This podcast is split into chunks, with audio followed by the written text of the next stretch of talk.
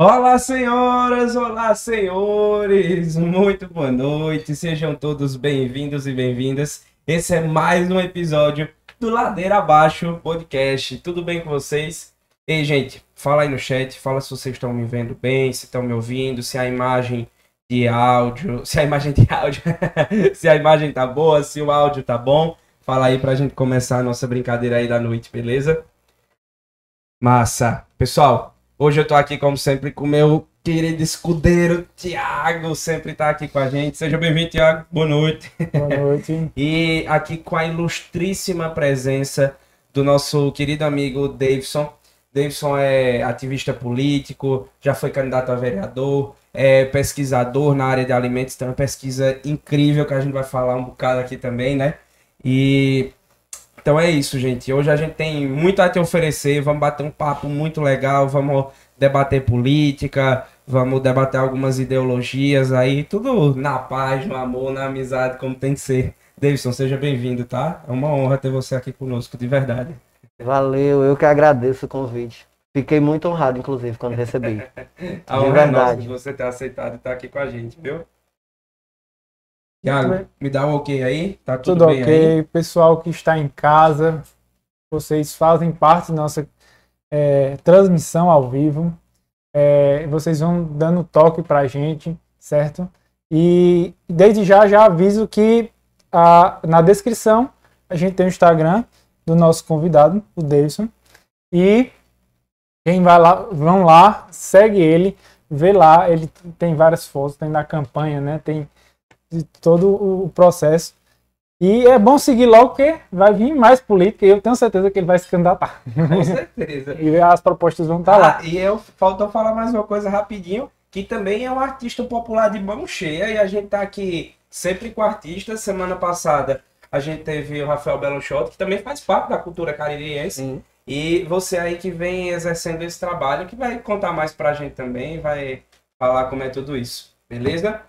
Uh, então tudo ok, né, Tiago? Aí? Tudo tá ok. Rapaz? Massa. Isso. Então fica tranquilex hoje, que hoje, hoje eu quero que você fale. Hoje, não, hoje. O povo, sério, o povo vem no meu Instagram, no WhatsApp, dizer: cadê o Tiago? Tiago tem que falar mais. Cadê o Tiago? quinze quilos, ele chamava gente... quinze quilos, seu não, apelido. Gente, é, é, é, porque, é porque aqui a gente fica muito tenso. Eu, eu, né, como todo mundo já sabe, eu trabalho como profissional stream, né? Agora tá, eu sou nutricionista junto com o Ramon. A gente se formou, mas minha profissão agora está sendo profissional streaming. Então, tipo, eu presto é, assessoria e tudo mais. E eu fico nervoso aqui com todo esse equipamento, né? Eu acho que você, na sua campanha, você estava comentando com a gente aí que, que é bem complicado, né? Tipo, essa parte da tecnologia para transmitir com qualidade para o povo que está em casa, né? Porque não adianta nada, tipo, se você tinha suas propostas e não conseguiu, o pessoal não, não conseguia levar para as pessoas, chegar, né? né? Eu entendo. Eu entendo a posição de Tiago, porque além dele ser um dos anfitriões, de estar conversando aqui, ele também tem que estar ligado na parte tecnológica. Ele está dando tudo certo. É, exatamente. Eu fico olhando, então me perdoe, pessoal de casa, aí se de vez em quando eu der uma conferida aqui no nosso equipamento, mas é que eu quero o melhor para vocês, certo? É massa. Show de bola. Pessoal, então deixa o like aí, compartilha, já vou pedir logo no começo, que eu sou mendigo de like. Vai comentando, tá? No final da live, no finalzinho a gente vai ler os comentários, né? Vai debater. Isso. Se o pessoal quiser interagir. Então pode ir falando, dá boa noite, conversa com a gente, fica à vontade. Povo, então é isso. Davidson, eu vou puxar logo um tema que a gente está começando aí a falar. Antes, aqui nos bastidores, a gente tinha falado sobre o mês de junho, que é um mês junino. E eu fiquei curioso quando tu falou aí sobre artista popular. Eu lembrei que o Tiago tinha falado das quadrilhas. Então conta aí um pouco pra gente como é que é essa história, de onde veio, como é que começou tudo isso. Então, assim, desde muito cedo, né? Desde criança, eu acho. sete, oito anos de idade eu faço teatro. Uhum. E aí lá em dois mil e seis, né, assim, surgiu, nós, nós éramos um grupo de adolescentes, crianças, pré-adolescentes, e a gente resolveu brincar o São João em dois mil e seis. E aí nós fizemos uma quadrilha chamada Quadrilha Mandacaru, que era ali com o pessoal do bairro do Pirajá, em Juazeiro. Uhum. E aí nós, nessa brincadeira, fomos a um festival junino. E quando a gente chegou lá, a gente ficou assim, tipo, queixo encantado. Caído. O queixo caído, tipo, as quadrilhas extremamente, naquela época, já eram organizadas, figurino padronizado, tudo muito ensaiado. E E aí a gente voltou para casa todo mundo dizendo, próximo ano nós temos que ter uma quadrilha nesse estilo. Tem que ser assim. Então assim, de dois mil e sete até dois mil e dezenove, que foi quando nós tivemos o último São João oficial, sim, porque dois mil e vinte foi virtual e vinte e um também será, eu danço profissionalmente em quadrilhas, em espetáculos juninos que são montados ao longo de dez meses, onze meses, até mesmo doze meses, tipo assim, um ano inteiro de preparação para se, ap se apresentar, disputar, viajar, sabe? E festejar a maior festa. Para mim é, é a quase, maior festa. É quase um, um carnaval, é, né? Isso que eu Sim. falo, tu pensa igual comigo. Eu acho que, eu, eu me arrependo de falar, porque eu acho que o São João aqui pro Nordeste está para o carnaval no Rio, né? Uhum. Eles passam um ano lá, no, lá nas escolas de samba, montando alegoria, montando tudo, para quando chega a data. E aqui a gente tem o maior São João do mundo em Campina Grande, né? Que, que tá, faz parte aqui do Nordeste. E eu acho que no Juazeiro, até mais do que no Crato, me corrija se eu estiver errado, acho que tem muito essa tradição de montar quadrilha, a quadrilha do bairro, a quadrilha do Pirajá, a quadrilha do, do Antônio Vieira. Eu acho que tem muito isso. Na verdade, o, o Ceará, assim, como um todo, a região do Cariri, ela é muito forte no movimento junino, uhum, mas o Ceará, ele chega a ser referência nacional no movimento junino, né? É tanto que, por exemplo, nós temos lá em Fortaleza a Junina Babassu, que ela já está por vários anos, ou ela ganha o Globo Nordeste, ou ela fica em segundo lugar. O ano que ela não ganha, a quadrilha que vem a ganhar se inspirou em um trabalho dela para, tipo, sobressair ela. Entendi. Pra, pegou o que já existia e melhorou, né? Exatamente, para vencê-la. Então, assim, é, se faz a quadrilha para vencer a Junina Babassu. Por exemplo, por quê? Porque já por muitos anos consecutivos que a Junina Babassu ela é a campeã do Festival do Ceará. Uhum. E aí ela vai representar o Ceará nesse Globo Nordeste. Entendi. Então, Entendi. independente deles ganharem ou perderem, eles estão ganhando, porque alguém, se alguém ganhar, está inspirado nele. Né? Exatamente. É, é um grupo, assim... Inclusive, por exemplo, a Adriana Dias, que, era, que é considerada como a melhor rainha do Brasil, ela foi para uma escola de samba no último São João, Representa. representando o São João. Foi com a faixa de rainha do Brasil. Então, assim, é uma coisa... Foi uma escola de samba que fez esse entrelaço com a cultura junina. Uhum. Teve essa inspiração e nós tivemos essa representação lá na avenida, sabe? É, o legal da, da escola de samba também, eu não entendo muito nada disso, né? Mas o legal é que eles podem abordar vários temas, né? Eles estão ali sambando, mas eles sempre já abordaram política, já abordaram religião, abordam costumes regionais. Então dá para difundir muita coisa.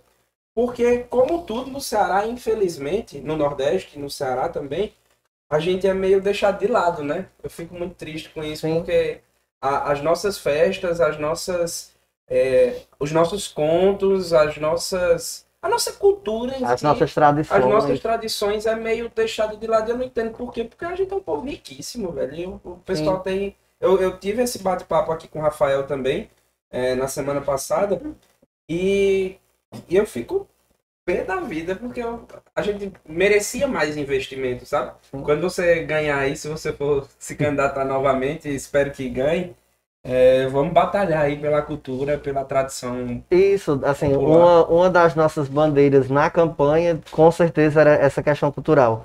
Ó, por exemplo, a gente trazendo para o movimento junino em si.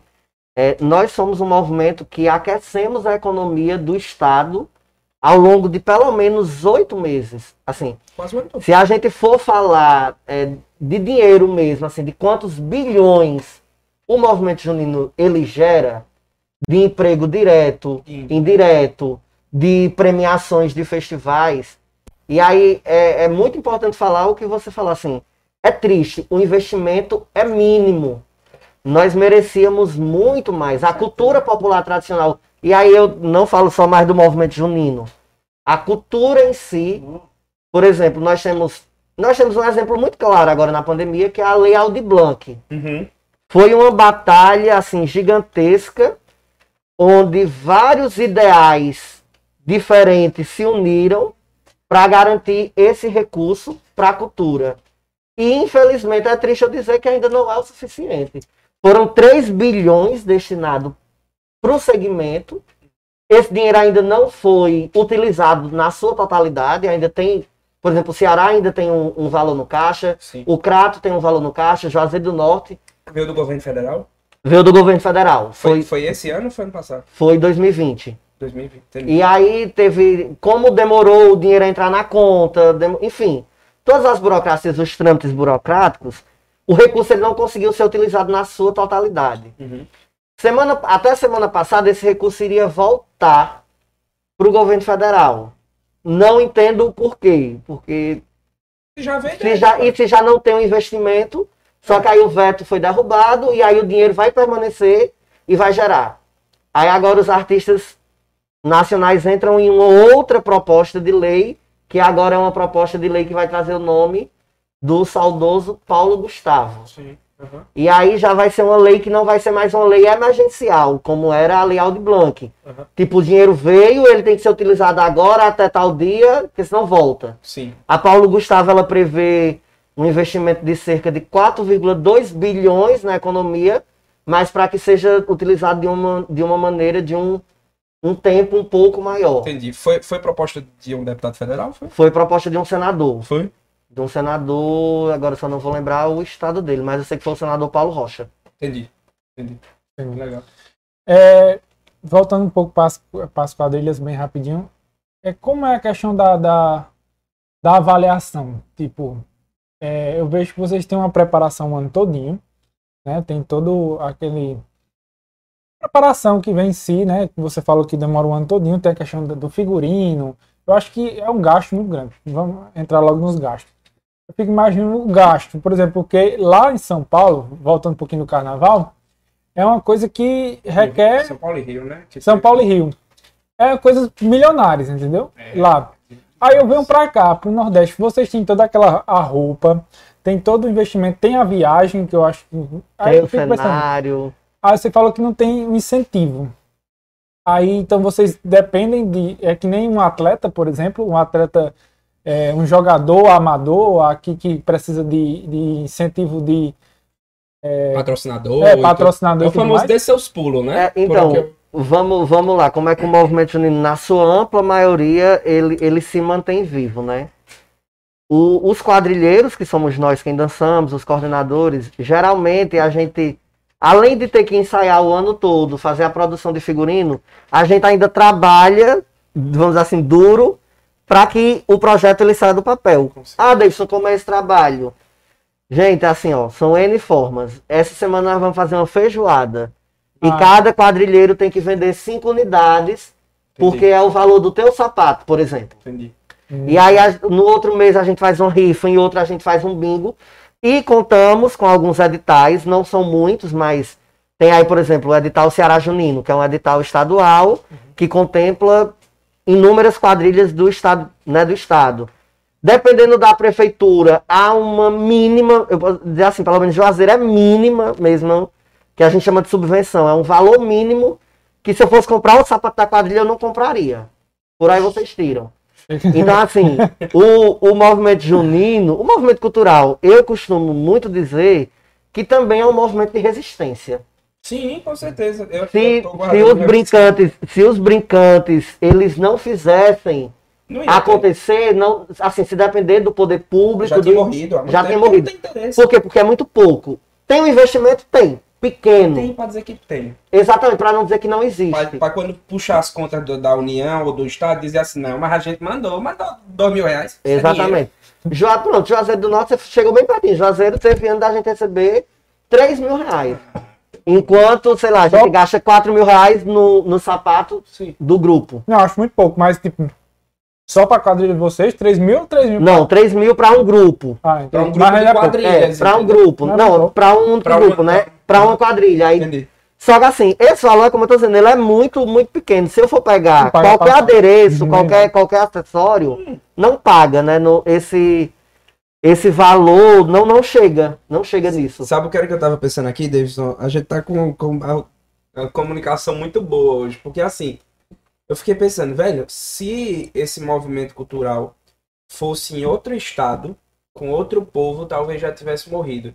Porque o povo nordestino é muito guerreiro, é, é muito sim. resiliente. Daí você tava falando, vende feijoada, faz bingo, faz rifa, e pede, sai batendo de porta em porta. Vende e chocolate. Vende chocolate e todo é mundo isso. vai junto e consegue construir. Não ganha dinheiro com isso, não ganha nada. Só pelo o prazer de dançar, de brincar, de, de passar a cultura pra frente.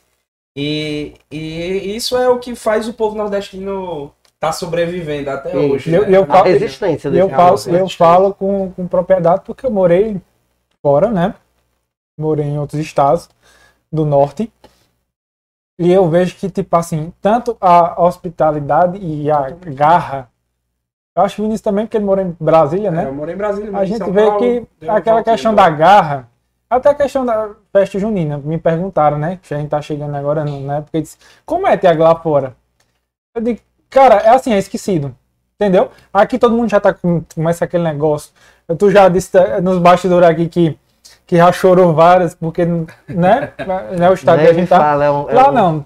Lá eles, tipo, não chegou essa época agora, tranquilo. É como uma época normal. É, normal. Eles não têm esse... É. Esse sentimento de pertencimento. Na nossa cabeça até o tempo muda, né? Vixe, tá dando friozinho de junho. Já pô. tá dando friozinho de São João, é isso mesmo. Clima, o, é o clima, o, é o... tempo vai mudando. É a alga, a comida. A comida. Oxe, ali já tem canjica feita, acho que já, já vem canjica pra nós aí. Já é tem canjica isso. feita. Ó, já o bastidor aqui já tava comendo canjica. Começou o mês, viu? Que dia é hoje? Dia cinco dia do cinco. mês. E o povo já tá fazendo comida. Já tá acelerando. Final de semana já é mucunzá. Já é mucunzá, partindo milho na faca, meu é, amigo. É. é isso mesmo. Muda tudo, muda tudo. A gente... E isso é que é o bom aqui da, da região, porque a hospitalidade, como o Tiago tava falando, não sei se tu já, já viajou... Eu nunca viajei para fora do país, mas para alguns lugares aqui do país. E a gente tem... É muito diferente a hospitalidade Sim. aqui... É, e com... Não que as outras pessoas também não sejam... Eu não é. sofri muito com isso em Brasília... Mas eu acho que é um pessoal mais fechado. É porque assim, a gente, a gente somos todos brasileiros. É. Brasileiro é brasileiro. Brasileiro é brasileiro. brasileiro. Então... Mas, pô, mas tem uns brasileiros que não são brasileiros direito. Vamos, vamos me perdoar. É. Mas curitibano, curitibano é um povo fechado, meu amigo. É todo é. mundo na sua. Acho que lugar que faz frio, o povo é cada um na sua. Não, é, eu vou pensar assim, por exemplo. Eu peguei um exemplo... Que eu já, tava... já sou cancelado pelos curitibanos. É. A gente vai, a gente vai receber dislike aí. Não, mas eu tava pensando, por exemplo, eu tava numa fila... Eu morei em Tocantins, vou falar. Eu tava numa fila em Tocantins pra pagar uma conta na lotérica. Todo mundo calado. Ah, não, mas é que é educado. Não, é porque estava todo mundo calado e, tipo, eu não quero falar contigo, nem contigo, nem contigo. Então, eu quero pagar favor. minha conta. Vá pra ali, pro centro de Juazeiro, Oxi. pro centro do Crato... Ei, tu já pagou, tu contar o que é, é, é energia, pra minha de água, a tu se vence quando? Aí começa aquele negócio. Aí o povo, nessa lotérica demora demais, mulher, Deus é, me defenda. É. Pois vai povo, aquela... Aí chega no presidente, chega no vereador, é. chega no prefeito, fala mal da vida de todo mundo, sai amiga, passa o WhatsApp. É isso é mesmo. É desse jeito, é desse jeito. É. O, o povo daqui é um povo único, a gente não encontra em canto nenhum. Eu sou... Eu sou nordestino, sou paraibano, sou cratense assim de coração, sabe? Sou cearense também de coração, mas o povo nordestino como um todo é muito diferenciado. Não tem melhor não, tu é doido. Isso é verdade, assim, dos lugares que a gente passou para se apresentar, da cidade pequena à cidade grande, por exemplo, na cidade pequena as pessoas da cidade abriam suas casas pra gente tomar banho, porque muitas vezes os festivais não têm essa estrutura de... Uhum.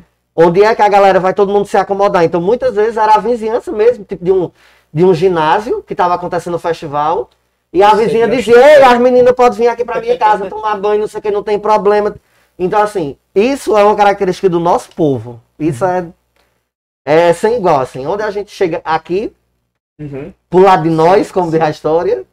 É, é muito bom. Nossas escolas também, eu lembro que a gente ganhava ponto para dançar quadrilha. Era. Não é? Sim, é uma então, forma de incentivar. Isso. Até na escola. Exatamente. Então, a gente ganhava ponto para dançar quadrilha. Todo mundo queria dançar quadrilha. O mais tímido ia, que não queria fazer a prova, ia dançar quadrilha para ganhar. Porque queria a, queria a pontuação. É, exatamente. Então, a gente vive assim uma... É, é um povo que já sofreu muito, o povo nordestino sofre muito, mas a gente também não precisa ficar se vitimizando, nada disso. Mas que é um povo que, acima de tudo, é resiliente, é bravo, é forte, é, realmente faz acontecer. A gente faz jus o sangue que a gente carrega, sabe? A, ba a bandeira que a gente levanta, porque é um povo que realmente merece palmas. E, principalmente, eu acho que eu e Tiago nem tanto, a gente não tem nem muita propriedade para falar sobre isso, porque quem faz isso acontecer são vocês, sabe? São uhum. os brincantes, é o pessoal que, que mantém a tradição viva, as bandas cabaçais, é, os bacamarteiros, Maneiro então, Pau, Maneiro Lapinha, Pau, Guisado, Lapinha, Guerreiro. Exatamente, o pessoal que, que tá aí na frente, quem, quem passa oito meses do ano mantendo ali, é, é, realmente merece palmas, e a gente que tá de fora tem que enaltecer vocês, e de verdade, parabéns a você e a todos os outros que, que fazem parte. É, pediram aqui para um, mandar uma mensagem para as quadrilhas. É, mandar uns be- um beijo aí para as quadrilhas. Nossa querida Brenda pediu pra gente mandar um beijo pras quadrilhas do Cariri, um abraço pras quadrilhas do Cariri, parabéns a todos vocês que perpetuam a nossa cultura aí. Inclusive a Brenda, ela é assim, ela é uma mãezona no movimento junino, né? A Brenda, ela é, ela é uma companheira de luta, de resistência, e já passou por várias quadrilhas da nossa região. Ela sempre faz um trabalho artístico-cultural na parte ali do casamento junino. Uhum. Mas não só do casamento. Tipo, ela pega ali as meninas e ajuda com que as meninas se soltem. Então, assim, a Brenda, eu tenho um respeito e uma admiração tremenda. Porque ela é uma profissional, assim, sem igual. Show de bola, show de bola. Que bom ter ela na nossa live, né? Exatamente. É, é, que bom que ela tá sendo... é uma honra. É verdade. Que ela esteja nos acompanhando. É verdade. Deison, tu quer um biscoitinho? Quer, não. não. Quer água com gás? O tem café. Café. café. Tu tinha pedido café, café, tem café. É, porque eu tirei aqui, porque ela fica um Vocês pouco... Vocês querem refrigerar? Não. Daqui a pouco traga a cerveja. Vou botar aqui na mão. Tomar um cafezinho. Ah, tá. Acertaram até na xícara, rapaz. Gosta do Harry Potter também? Mais é você, quando você entrou, você falou dos quadros do Harry Potter, aí eu peguei o primeiro, duas do Harry Potter aqui, tem essa daqui também. Aí eu tenho uma coleçãozinha de nosso, caneca. Nosso cenário. É, não, aqui ó, e eu vou pegar uma com minha cara, professor aí que eu ganhei de uma aluna, só pra, enfim, eu não sei se eu bebo energia, se eu bebo café. É isso. Ei. Mas rapaz, o nordestino que não toma um cafezinho é, é suspeito, viu? Uhum. Suspeito. Olha aí, ó. Ela foi do, do maior pro menor. Sou nordestina, cearense, caririense e juazeirense. Gostei. Maravilhosa. Ó. Dá um abraço aí. Falou que te admira bastante. Acho que todo mundo que conhece, eu conheci agora, não tem nem duas horas direito, mas eu já admiro também de coração. É... Tá, tá. Vamos falar um pouco da pesquisa? Que eu fico. Eu, eu queria engatar por causa do mês. Mas se quiser a gente fala da pesquisa e volta, você, porque você Daniel, sabe, até já tinha falado aí. Se você não se incomodar, a gente falar também que é, hoje a gente começa...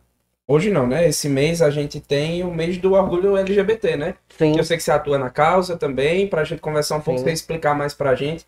É, eu acho que dia vinte e oito faz cinquenta e dois anos, segundo o que eu tava pesquisando, da rebelião do bar lá nos Estados Unidos, de Stonewall, se eu não tô errado. Que foi quando começou, né? Deu um marco aí pro, pro que, que é considerado o mês do, do orgulho L G B T. E eu queria entender também aí a tua militância, a tua luta, se tu levou isso pra política, como é que foi, como é que foi esse trabalho e como é que é, né? Diariamente, eu acho. É isso, assim. Primeiro que ser L G B T é, é ser resistência no país e no tempo que nós estamos vivendo. Que desde né? sempre, é... na região também, que é muito... Isso, então, semana... É muito essa semana passada, acho que até quando eu estava conversando contigo, uhum. é... eu recebi um telefonema da rádio C B N para a gente falar de uma nota que o Conselho Municipal tinha feito, né? Hoje, nesse momento, eu sou membro, sou conselheiro do Conselho Municipal L G B T de Juazeiro do Norte, estou na posição de vice-presidente, representando Legal. a sociedade civil, a presidência fica a cargo do poder público.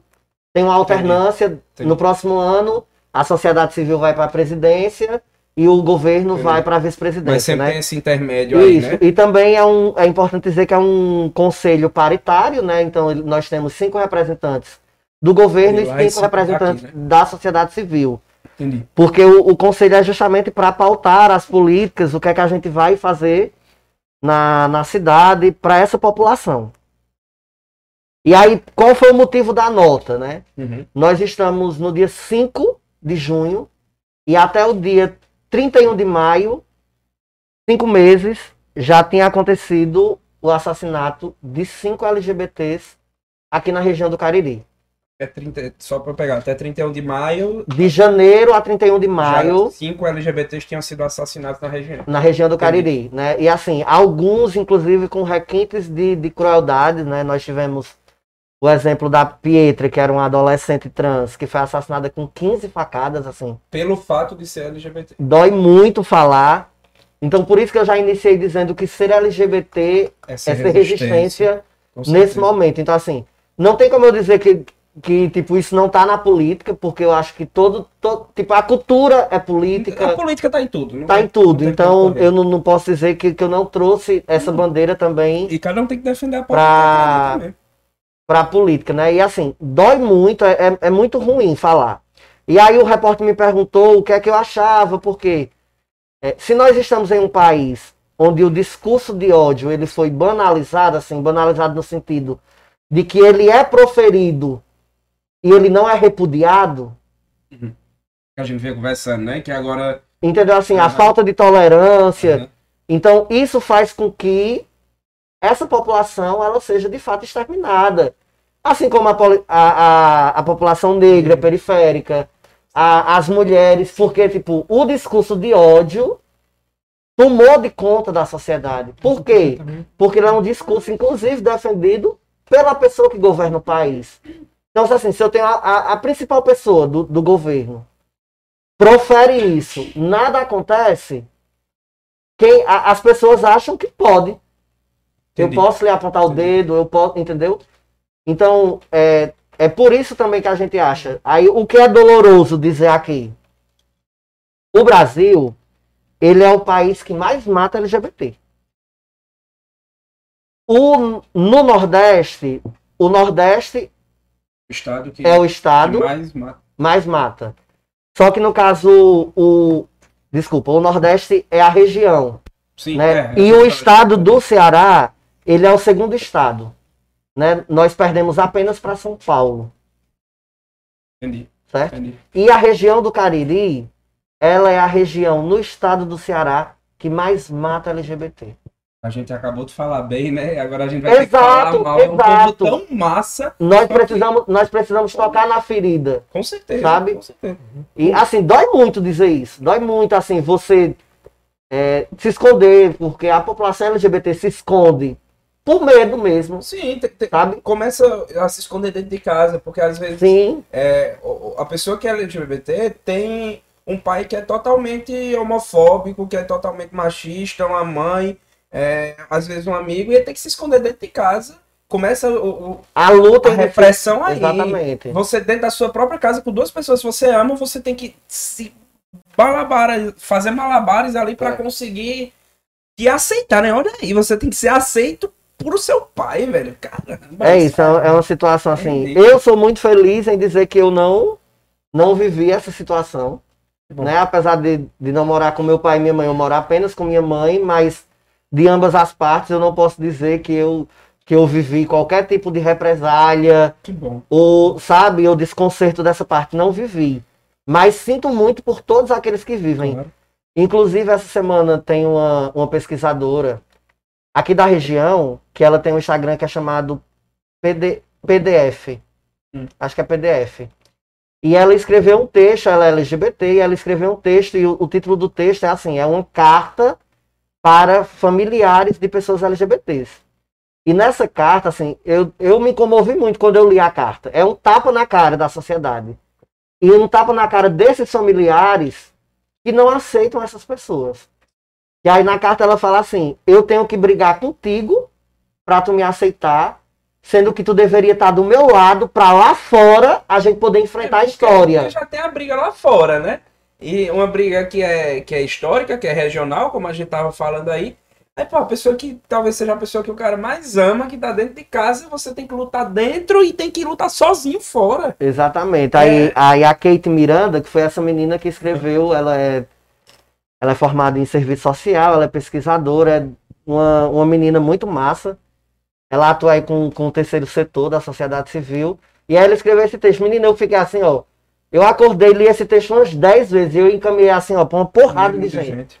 As pessoas informa, precisam, né? precisam ler isso. Eu preciso ser acolhido em casa para poder chegar lá fora e ter coragem de lutar. Ah, a gente tem vários casos de suicídio porque a pessoa, a pessoa não era aceita dentro de casa, Sim. sabe?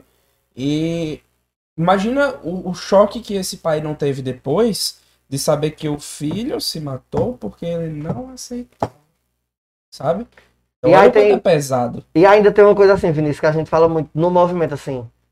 Essa palavra que nós utilizamos, aceitar. E aí a gente é. para pra pensar. Verdade. Por que aceitar se é algo que não me que diz não, respeito? Que não é pra ser aceito, que não é pra ser... Não que não seja pra ser aceito de ser repudiado. Isso. Mas que não... É tipo assim, é, não, não, onde é que tá o problema de uma pessoa gostar de uma pessoa do mesmo sexo? O fato de eu gostar de uma pessoa do mesmo sexo, o que é que influencia na sua vida? Assim, o que é que afeta Sim. a sua vida? Não tem diferença nenhuma. Por que a gente tem que... A gente tem que lutar, mas a gente não deveria ter que lutar por, por uma ser... coisa óbvia. É. Então, óbvia, assim. Exatamente. Cada pessoa, por exemplo, para os cristãos, né? Tem lá na Bíblia dizendo o seu livre-arbítrio. Sim. E aí na, na Bíblia também fala que você vai pagar sobre o que, né? pelas suas escolhas. Né? Então, assim, por que, por que é que eu estou usando a Bíblia? Porque a maioria das pessoas intolerantes são as pessoas que usam a Bíblia debaixo do braço. Exatamente. Entendeu? Que se utilizam da palavra para pregar o seu preconceito, para pregar aquilo que eles trazem dentro de si. Aí fica bonito, né? Porque eu tenho, é tenho Deus me amparando, né? Exatamente. Não, é, de... não, é, é em nome de Estamos Deus. É, é, exatamente. É uma safadeza. Exatamente, entendeu? Então, assim, é por isso, às vezes, isso é tocar na ferida. Uhum. Eu dizer que eu tô, eu tô usando a palavra, mas eu não tô usando. É, assim, deixo bem claro, a gente vem até dizendo, eu sou Sim. cristão, me orgulho em dizer, tenho, tenho minha crença muito, muito bem convicta comigo, mas respeito o sagrado de cada pessoa, Sim. sabe, de cada religião, de cada manifestação, mas assim, eu usei a Bíblia como exemplo, por isso, porque é que dói? Porque quem vem e aponta o dedo na cara de um L G B T, muitas vezes tá com, tá com o crucifixo do tamanho da minha mão, no, aqui ó, pendurado no peito, talvez... Até pesar, pesa, porque é um crucifixo de madeira e tudo. e, e a gente sabe, é, é triste isso, e, e é ruim generalizar as coisas, porque não é todo mundo, mas a gente sabe Sim. que a igreja é preconceituosa. Sim. No, novamente, não é todo mundo, não isso. tô falando que igreja... o pastor, que o padre, eu falo a entidade... I, o, o... Igreja, quando fala igreja, né? Tipo, no geral... É, porque, é no geral. Porque no a geral. gente costuma dizer é, que nós somos mão. parte da igreja. Pra Sim. quem crê, nós somos... Então, Sim. quando a gente fala igreja, não é igreja, é instituição. Uhum. Né? É, é, é, é tudo, tudo que, tudo que todo, se pega. Todo aquele tudo corpo que faz parte daquilo. Faz né? parte daquilo, entendeu? E dói muito pra gente falar, né, assim. Porque isso é tocar na ferida. É, ah, é complicado. Às vezes até quem, quem não tá dentro, quando escuta isso, tipo, oxe, você tá falando de mim, você tá falando da minha religião, você tá falando disso, tá falando uhum. daquilo. Mas eu não tô tocando na, na parte boa da religião, na parte boa da igreja, nas pessoas que... que honram Deus, que honram Cristo. Tô falando naquele cara que, se, como o Tiago disse, se acovarda e se esconde atrás de uma palavra que não é exatamente aquilo que está escrito, ele interpreta do jeito que quer e vem apontar o dedo. Você não pode ter barba. É. Você não pode ser L G B T. Você não pode ser gordo. Você não pode ser... Ah, mano, pelo amor de Deus. Eu tava até conversando com minha mãe, que tá acompanhando. Esses dias a gente tava, eu tava comentando assim... As pessoas falam, por exemplo, sobre o homossexualismo, né? Que tá Sim. lá numa, numa palavra da, da Bíblia. Mas nesse mesmo livro, ele fala sobre a carne de porco. Ele fala sobre a mulher, quando está menstruada, ela ser impura. É.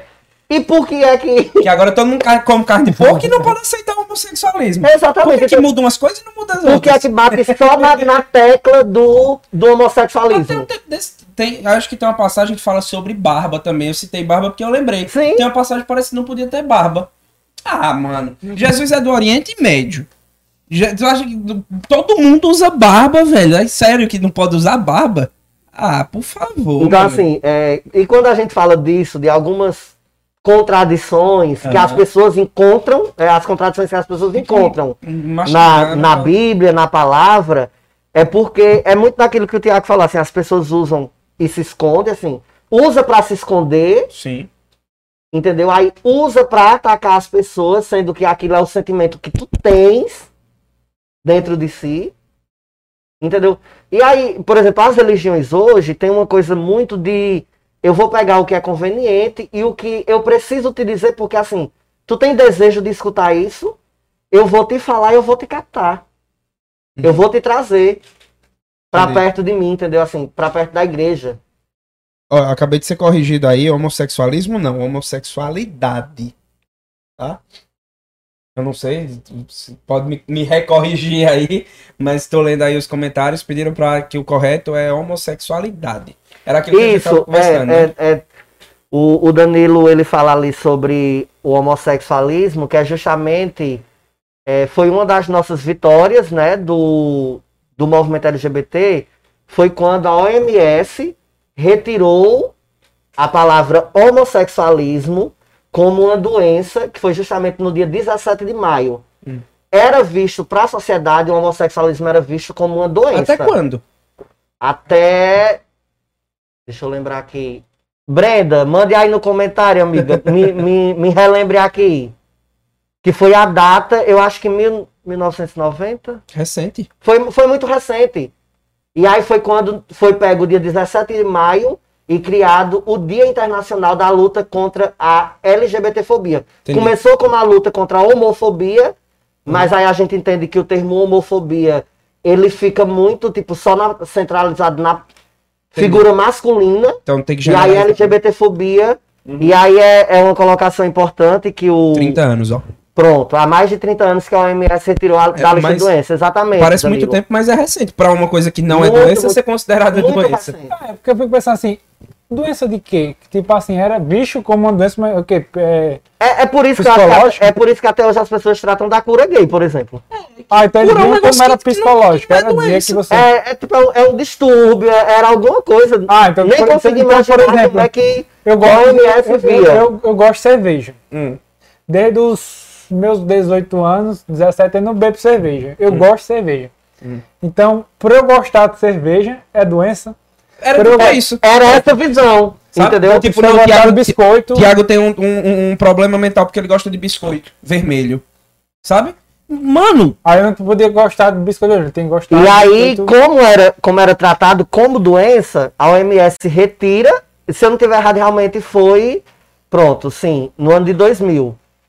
Entende? Então, assim. É, é isso. Então, quando a gente fala, no caso. Como hum. eles, eles falaram, do, do homossexualismo, é porque não existe mais, né? Vamos dizer... É, mas se a gente for pensar, esse, esse sufixoísmo é pra, pra doença, né? Daltonismo. Daltonismo é uma doença. Exatamente, é então, por isso que usa... se fala da homossexualidade. Entendi. Ó, então era aquilo que a gente vinha conversando no carro. Um monte de medo de errar, sem saber que tô errando. Como tu tinha citado homossexualismo, eu peguei aí no ar e citei, eu falei, não, você falou, eu vou falar também, isso. Que é pra não errar. E o, o interessante é justamente aquilo que eu lhe disse, assim, é quando nós erramos no meio de um bate-papo, mas sem a intenção de agredir ou diferir. Uhum. É, o pior é quando acontece e que nós sabemos que, que é... o pessoal faz de má fé.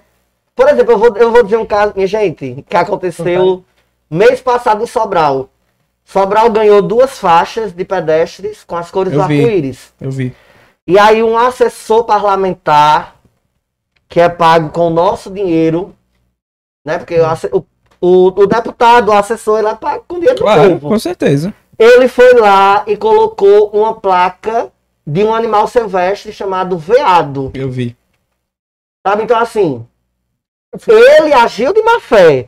Ele agiu de uma forma ah, de ridicularizar claro. O movimento. Claro. É, fico muito feliz que, inclusive, ele já está sendo penalizado, vai pagar multa, corre o risco até de ser se preso. Exonerado, e, né? Isso. É, porque o poder público, assim, a gente não pode aceitar que as pessoas se utilizem do nosso dinheiro para fazer uma babaquice dessa. O prefeito lá é Ferreira Gomes, né? É, é o, o Iva, é o irmão é, do, do, do senador. Do... Como eu tava, eu acho que a gente já conversou naquele tempo, da questão da que se vê como minoria, que eu, eu não gosto desse termo. Eu não gosto porque, tu lembra que eu te falei que eu sou vegetariano. E já chegaram e disseram assim pra mim. Vou, como é ser minoria? Entendeu? Como é ser minoria? Minoria? Minoria porque assim, eu acho que na visão de um ser humano desse, é porque se eu um, dois, ou três, ou quatro, ou mil, e meio a milhão, é minoria. Aí chega e começa a ser minoria no mundo, tipo assim... Hum. Aí fica vendo assim, tipo, trata a gente como se fosse... Aí eu, tu falou aí a questão de, de ofender. Então tá, a gente tá aqui numa conversa e eu chego, e eu, pela sua causa, né, tô falando a minha, que é o vegetarianismo, eu tô conversando com pessoas que, por exemplo, a gente tá aqui falar com, sobre vegetarianismo, você vai entender. E você pode me perguntar uma dúvida, é, você pode errar alguma coisa. É, tipo, eu te pergunto coisa é, todo dia, né? É, tu me pergunta todo dia. Só que eu já passei por muitas situações que eu chego num canto e você vê que todo mundo começa meio que a atacar. É como se tu pá, fosse, e às pá, vezes fazem como pá. se tu fosse um... um... um bonequinho novo, assim, tipo, ei, isso. É, né? Aí eu pergunto, nessa, na tua causa, também acontece isso, por exemplo, tu senta no canto, chega no canto e começa, tipo, ah, uma piadinha que você sente. Sim. Que o, é o, que, o que é que as pessoas fazem, assim? Eu até vi uma, uma mensagem, que se eu não tiver errado, quem falou foi a, a campeã do B B B, a Juliette, uhum. que ela diz assim, por exemplo, você vai acertar sempre. Ninguém vai observar. Ah, mas no dia serve, que né? você falhar, desliza um pouquinho. Tipo assim, nada do que, do, o que você acertou sempre vai valer. É aquela história, né? Ne, nesse, nesse fato, assim, por exemplo, a gente tá numa roda de conversa, sei lá, é, a gente consegue, e o movimento L G B T sofre muito com isso. Quantas vezes a gente tá numa fila do pão e a gente escuta aqui atrás a piada? A gente escuta aqui do lado. Mas então, também assim, é isso, é aquilo. Isso, e as pessoas fazem as provocações, às vezes, pra ver se a gente desliza. Se nós temos um posicionamento firme. Por exemplo, o, o Danilo agora fez essa correção pra gente, uhum. que foi extremamente bacana. Claro. Outra pessoa poderia ver o que nós falamos e aí ele iria zombar no comentário, por exemplo. Uhum. Como é que a pessoa é do movimento e não sabe nem o significado da palavra, usar a palavra errada, entendeu? Então assim, da mesma forma que você passa com, com a sua causa, com certeza nós passamos. E todo mundo que é de alguma causa, que é de alguma luta, sempre vai ter aquelas pessoas ao redor que tá ali pra tocar na ferida. É, fica aqui pra... Que tá ali pra desanimar, pra dizer que não vai dar certo, que isso aí não, é, não tem futuro. No meu caso, no meu, na, minha, na minha causa, no caso, é... E se eu estiver numa ilha?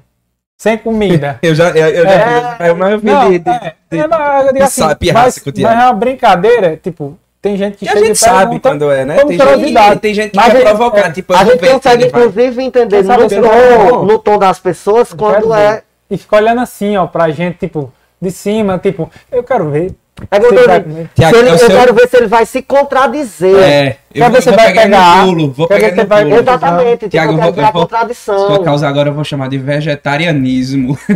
Você escolhendo não comer carne, isso é doença, Tiago. Entendeu? É, brincadeira, é brincadeira. É, mas... Porque depois corta aí, é. vai falar, ó, Vinícius é homofóbico, é. LGBTfóbico e vegetarianofóbico. É, não é, tô brincando.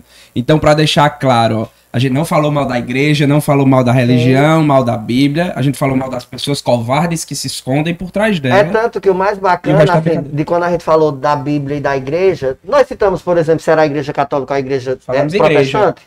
A gente pode falar Falamos até de templos, que é para englobar Exato. espiritismo, espiritualismo, urbano então e é, sabe? Exatamente. São, assim, são as pessoas que se utilizam da sua religião, da defesa do seu sagrado para magoar outras pessoas. Com certeza.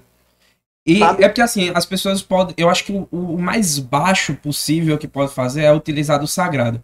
Sim. Porque você pode utilizar da sua política, eu posso utilizar da minha política, do meu ideal, que aí ainda dá pra rebater. Mas quando a gente coloca uma Bíblia na mesa e fala, foi Deus que disse, na, na, na, na sociedade que a gente vive hoje, aí ninguém rebate. Então, se Deus disse, né? Exatamente. A, aí o, o cara é... Eu, eu, eu coloco Deus na frente, por quê? Porque Deus é o meu, meu escudo. É... Né, assim, é eu vou pegar e Deus tá lá em cima. Não foi que eu errei nesse aí, né? Infelizmente, é, eu acho, eu acho, mas eu acho que por muitos momentos é, o, o sagrado de, de todo mundo aí já deve ter pensado, sei lá, teve algum erro com o qual foi, no né? processo ali onde o, foi, o que, que foi, deu... o que foi que aconteceu, né? Exato. Porque assim, por que, que eu digo isso? Porque nós dizemos que Deus é amor, é, Deus é generosidade, Deus é cuidado, é carinho, é proteção. E as pessoas usam de Deus para me atacar. Entendeu? Então... E, Tiago, só pra gente fechar aí o assunto também, o que tu falou sobre minoria, né? Porque, assim, tudo vai de como é usado também. Sim. Porque eu não acho que seja... Porque, assim, se eu só falar eu assim... Eu me acredito. Eu não acho exclusivo. É, pode ser exclusividade, né? Mas é porque tem um cara que chega assim, minoria. porra, não é minoria não, e acabou. Mas, às vezes, quando a gente fala minoria, que eu também não gosto desse termo, mas sendo minoria ou não, merece ser lutado, merece luta. Porque, assim, sim, tem gente, ah, tem dia do orgulho L G B T, tem que ter dia do orgulho hétero pra quê? Tipo, sabe, tipo... se quiser fazer, faz. Também não acho, não tem problema. Mas, pô, a gente tem que fazer do que tá sofrendo, do que a gente precisa acabar com o preconceito. Por é isso, eu, eu, posso, eu posso lhe dizer assim, por exemplo, Deison, é, você é a favor do dia do orgulho heterossexual? Não. Ah, vou lhe dizer por quê. Uhum. É, você é hétero. Uhum. Tiago é hétero. Uhum. Algum dia da vida... vocês sofreram. Pronto, isso é to... que porque vocês dizer. São héteros. Você explicou melhor. É isso que eu tô querendo dizer. A gente entendeu? Então, assim, isso, mano. Então não tem. Vai fazer pra quê um dia? Pra quê? Pra... Come... É... Começamos com dados alarmantes, né? Você falou tudo. Exatamente. Então, assim. Ok. E, e às vezes quando a gente fala, sei lá, de, de minorias, né? As pessoas costumam colocar, a sociedade costuma colocar as mulheres como minoria. Hum.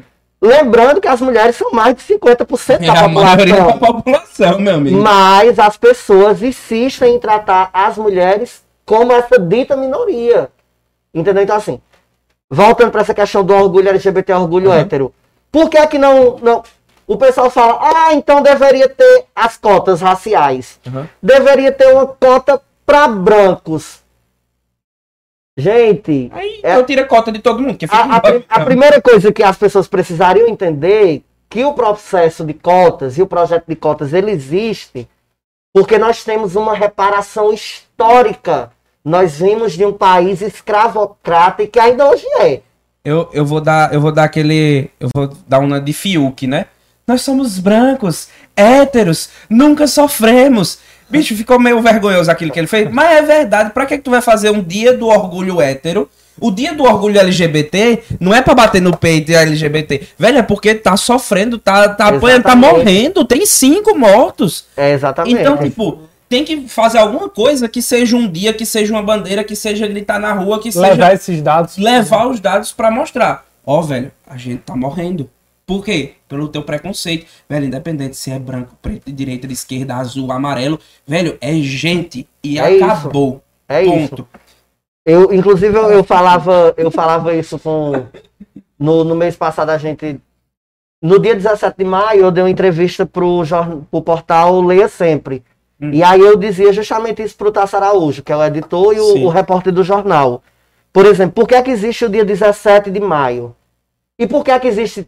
o Dia Internacional da Mulher. Sim. Sabe por quê? Nós precisamos ter um dia onde todo mundo, toda a população, as empresas, os partidos políticos, os, os coletivos, eles se voltem para aquela causa. Uhum. Por exemplo, nós estamos agora no mês de junho, que é o mês do orgulho L G B T. E você pode pegar seu Instagram e olhar quantas as empresas que não já mudaram a fotozinha do seu perfil. Sim. E tá lá com a bandeira L G B T. Claro que, infelizmente, parte dessas empresas se utilizam apenas do movimento para alavancar a venda, para ter visibilidade, para gerar interação. Mas é preciso ter isso. É preciso, só que aí a gente tem outro problema também. Só tem na porra do... Exatamente. Aí você pega a empresa que ela só faz isso e ela só respeita no mês de junho. É. Ah, eu, eu então, fico... assim, a nossa luta do dia dezessete de maio, a nossa luta do mês de junho, é para que essa resistência, para que a sociedade defenda, né, e dê visibilidade nos, sim, trezentos e sessenta e cinco dias do ano. Exatamente. Eu sou super a favor, acho que tem que ter mesmo. E tem, sem historinha de orgulho hétero, heterofobia, né? Ninguém nunca é. sofreu nada por ser hétero. É, é a mesma então... coisa, por exemplo, de você falar de racismo reverso. Hum... É, é indiscutível e inquestionável. Não acontece, minha gente. É aquela questão que a gente vem conversando no carro. Eu tenho uma vertente mais centro-direita, você deve ter uma vertente mais de esquerda. Se a gente for polarizar como tá na moda, né? Mas tem coisa que não faz sentido nem na direita, nem na esquerda, nem no centro, nem em cima. E não deve fazer em nenhum lugar. É, era aquilo que a gente tava falando, de tipo... É, falando de aceitado, respeito e tudo. Eu tava conversando com ele o seguinte, Tiago. É... Alguém falou aí em algum momento, Danilo até me ligou para conversar sobre isso, que disse assim, eu respeito, mas não concordo. Tipo, Tiago, eu respeito tu ser vegetariano, mas eu não concordo. Aí tu olha pra mim e diz, e? Tipo, não muda nada na tua vida. Tu vai continuar sem comer carne, tá ligado? Eu vou comer, continuar comendo minha picanha. E tu vai continuar comendo teu matinho. Eu brinco com ele que ele come mato, né? Ele sabe que é brincadeira também. E ele vai continuar comendo, não comendo carne. E eu tenho que concordar. Tipo, eu pago tuas contas, mas pelo amor de Deus. Sabe? Só que aí o povo, ai, mas eu tenho que respeitar. E hoje em dia virou um respeito, ai, racismo reverso. Eu sou branco, tô sofrendo racismo. Não, velho. Aí, tipo, a gente tem que respeitar tudo. Eu vou ter que respeitar o nazista. Tipo, o cara, eu sou jamais a favor de matar judeu. Sou a favor de matar todo mundo. Aí eu tenho que respeitar isso. Um negócio que nem é o ideal de direita, nem é o ideal de esquerda, não é o ideal de nada. Tipo, é só um, um animal. Isso é, um, é pior do que um animal. É um, só um lixo de pessoas, sabe? Então a gente tem que fazer essa diferenciação no mundo de hoje em dia. Tem que ter essa ponderação, né? Tem que ponderar, tem que saber pesar essas coisas. É muito... A gente vive em cima de uma corda bamba hoje em dia. É, por exemplo, eu vi a cerveja aqui, vi aí e lembrei da, da Heineken, né? Que é. A gente já discutiu. A Heineken, ela começou a fazer uma campanha. Não era uma campanha, simplesmente o marqueteiro estava lá pensando a primeira coisa, né? Estava pensando, a gente precisa postar uma coisa no nosso Instagram. Eita, hoje é o Dia Mundial Sem Carne. Entendeu? Dia Mundial Sem Carne. Faz um post aí. Tipo, Dia Mundial Sem Carne, tal, tal, data e tal. Postou. Meu amigo, o, os caras pegaram um fardo, um fardo, uma grade de, de Heineken e jogou fora no mato. Uma parcela do Corsa. Que é aquilo lá. Uma parcela de um carro. Um fardo de Heineken. O cara jogou no, né, o cara jogou no mato. Só pra, porque disse porque assim, disse, tipo... Agora sim, é, eu não sei como são as ideias da Heineken, né? Mas eles foram muito peitudos de fazer isso. Porque assim, quem é o cara que bebe a cerveja Heineken, né? É aquele trogloditazão, héterozão, barbudo, barba de viking, tá ligado? É. Aí eles fizeram uma Heineken com a bandeira do arco-íris e fizeram um Dia Mundial Sem Carne. Aí, pô, os caras foram peitudos de fazer isso. Eu não, não sei se eles fizeram só por... Por, Por marketing mesmo. A, infelizmente, a maioria das empresas, acho que o Danilo até citou ali, que a, as empresas passam o tempo inteiro fazendo campanha com pessoas cis, sim, né? Uhum. E é isso. Então, assim, no, como eu digo, no mês de junho, muitas das empresas se mascaram, uhum, né, para dar essa visibilidade ao movimento, mas ao mesmo tempo para alavancar a sua venda, é. alavancar a sua marca. Por exemplo, é diferente. Eu tive uma experiência muito bacana essa semana. Eu malho em uma academia lá em Juazeiro, né, que é uma academia conceituada e tudo, inclusive tem aqui no Crato também, que é a, a Exclusive. Era isso que eu ia dizer, tu vai dizer o nome? É, vou dizer porque eu vou contar, pra mim a experiência foi muito boa. Ah, então, então dá massa. Foi uma experiência, assim, extraordinásiva. E aí eu vi... Exclusive patrocina nós. Eu vi no Instagram da Exclusive um vídeo, né, de um funcionário de saia, uhum, e com uma colega da academia falando de uma promoção e tal.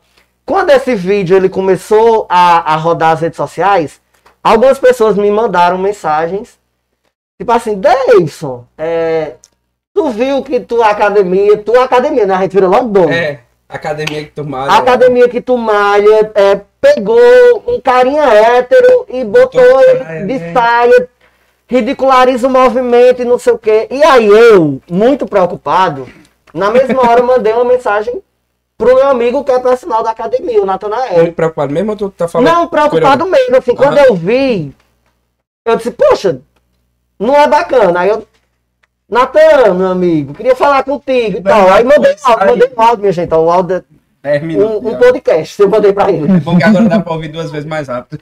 Mandei pra ele, né? Aí eu... E o que, o que eu questionava ele era assim, Natan, esse menino que gravou o vídeo, ele é L G B T? A primeira coisa que Natan me respondeu, ele é gay. Aí eu, massa. Aí ele, e o que foi que aconteceu? Eu fui explicar. Uhum. Por quê? O, nós que somos do movimento, digamos, dizemos o seguinte, por exemplo, é, eu não posso... Não é bacana, digamos que você é hétero, é isso que eu ia te perguntar isso. Viste uma, vista uma saia para fazer uma propaganda de uma marca, como se você fosse um L G B T ou você fosse uma mulher. É que nem tinha que fazer propaganda de carne. L G B T e mulher não é personagem. É gente. Tu entende? Uhum. Então assim, então é super tranquilo que eu, Deison, faça uma propaganda que tenha um cunho L G B T. Porque você tá fazendo propaganda normal, sabe? E aí eu entendi o comentário das pessoas nessa preocupação. E na mesma entendi. Hora eu falei com o Natan. Eu tinha essa dúvida. Não foi em menos de cinco minutos eu recebi um áudio de resposta. E o mais bacana foi que o áudio da resposta era o rapaz, o Fábio, que é um funcionário. E ele é o único homem dessa equipe, é, é cheio de mulheres. Uhum. E ele é o único homem L G B T. E tá levando pra Exclusive essa, é, pegada, né? essa pegada inclusiva. E eu continuei na minha preocupação, ainda disse assim, Natan, não sei se vocês viram, foi sancionado recentemente uma lei pelo governador do estado que todo espaço público e privado vai ter que ter um cartaz, um adesivo, uma placa pregando que é crime, qualquer discriminação e tal. Aí eu peguei e disse, eu ainda não vi nenhuma academia da cidade. Seria muito bacana se a Exclusive iniciasse. Em menos de cinco minutos eu recebo uma foto do mesmo Fábio com... É uma placa desse tamanho. Aí o Nathan disse, Deison, eu te mandei só pra tu ver que já tá aqui. Uhum. Pronto, nós só estamos estudando onde é que nós vamos colocar. Então, tipo, não foi tipo... É, então eu disse, já então eu disse que a experiência foi, foi boa porque eu iria levar uma crítica pra academia, eu ia levar uma crítica. Sim. E foi... Da maneira que me foi apresentada. E jogado de volta lá com tudo já pensado, tudo né? pronto. De Mas... fato, é um menino L G B T e a academia, de fato, está tentando trabalhar essa parte inclusiva. Tá resolvido, né? Então, tá assim, resolvido. Eu disse que essa experiência foi boa porque é bom você chegar em um lugar e poder ser quem você é. Massa. Show de bola. Entendeu? E lá na academia, nesse sentido, eu me senti. Senti importante... Ah, porque essa lei é uma luta do movimento. Sim. Então, assim, ela não tem um mês de sanção. É, eu cheguei a ver. E tem um período que as empresas elas precisam para aplicar. Sim. Todas as leis deram até, deram até vacância. Tem lei que, que é, assim que é assinado o papel tá valendo, tem Isso, lei que tem uma que proposta. Tem um período. Mas a partir do momento que eu levo a proposta e a empresa já está com o material pronto sobre aquilo... É porque... Ela mostra que ela tem uma responsabilidade com aquela, com aquela causa. E pensou, né? Foi estudar, então, assim, então... Resumindo, não foi modinho. Exatamente. É, exatamente. O, você vai lá, tá a bandeira L G B T no, no Instagram, uhum. mas hoje eu posso dizer, assim, de boca cheia, que tem, porque eles fazem parte da luta. Dá gosto, né? De dizer Entendeu? O Mário lá, né? Foi como eu disse, eu disse, Natan, o bacana dessa conversa que a gente teve... É porque eu me sinto acolhido, eu me sinto bem na academia. Hum. Por isso, que pelas massa. Práticas do grupo, entendeu? Que massa, que massa. Que no geral, academias também são locais de, do carão fortão, né, bobadão, que vai olhar e tal, e tal, e tal. É, é, são locais difíceis. É. Eu é. conheço... Do, difíceis. Eu conheço de um aqui no Crato, uhum. que é de um homem trans. É. Né? E eu vejo que... Se, se ele vê nosso podcast, ele já vai começar, se ele não conhecia... Cita, fala. É, é, é S M você... Fitness, né? Como é o nome? S M Fitness, da, do, do Samuel. Questão. Era ali próximo ao... ao Toca do Lampião, aqui no... no hum, entendeu? Não, né? Do Samuel. Então, eu vi que se ele não, ele não conhecia, né? Que agora o espaço tem que ter, ele vai, com certeza, ele vai colocar. Sim. Exatamente. Tipo, Hum, eu, eu tô olhando aí pro chat, eu acho que eu sei que tu vai falar, faça o convite. Pronto, eu tô, não, é porque a, falaram ali, né? A Brenda falou então, pizza. Mas é isso que eu tô dizendo, faça o convite pra ela, pra ela vir. Justamente. Você gente, que é nosso diretor aí, é? Justamente, eu, eu, eu fiquei como aqui no podcast, como se fosse o, o, os convidados, né? Eu vou... Você é o diretor, Oxe, dá uma pata na mesa, quem manda então, que sou eu. Se a Brenda quiser, é, pra vir falar também aqui, né? Seja bem-vinda, Brenda, vai ser uma honra. Ter ah, eu trago nós. Demais, vocês vão gostar ah. muito de conversar a com a Brenda. A pizza e a cerveja é garantida. Inclusive, eu acho até importante trazer a informação, a Brenda, ela vai ser a primeira mulher trans assistente social formada Ai. de Juazeiro do Norte. Ah, meu a Brenda, ela... Estuda serviço social, tá, tá muito próximo de se formar e desenvolve aí várias pesquisas.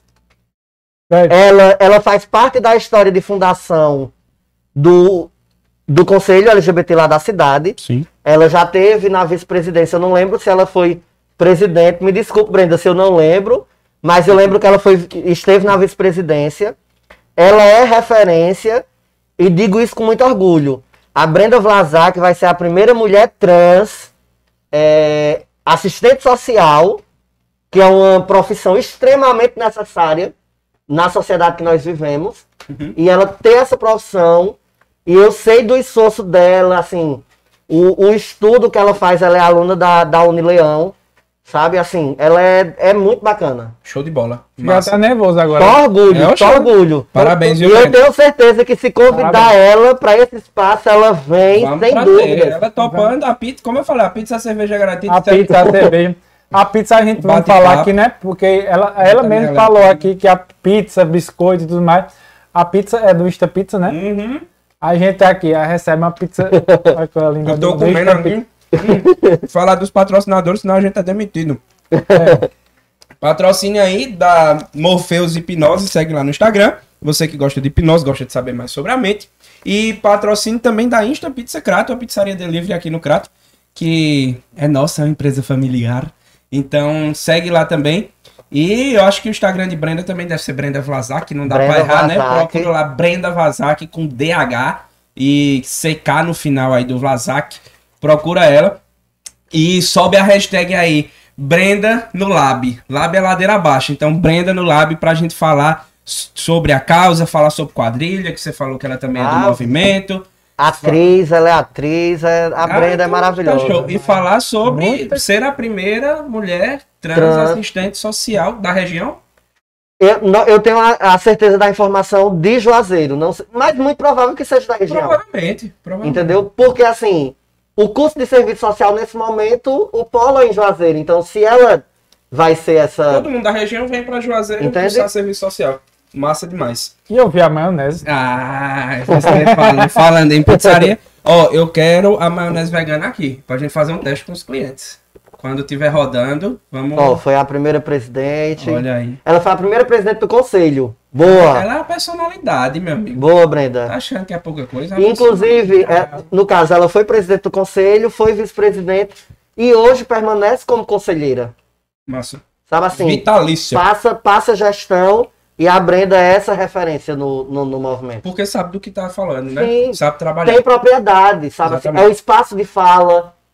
Pronto. Exatamente, então já subiram a hashtag aí, Brenda Vlasak no Lab. Essa hashtag é grande, porque eu me escrevi sem ela, meu amigo. Ei, olha aí, massa, show de bola. Vai, Tiago, aí é tua área, tu é nutricionista. É... toma de conta aí dessa maionese e fala da maionese aí do nosso amigo David. Pronto, é que a gente quer saber, né? Tipo assim, eu tenho curiosidade por, de saber como é a pesquisa, como foi sua trajetória. A gente já entra aí na questão da acadêmica, né? E tecnologia de alimentos. É, foi junto com o Ramon? Foi?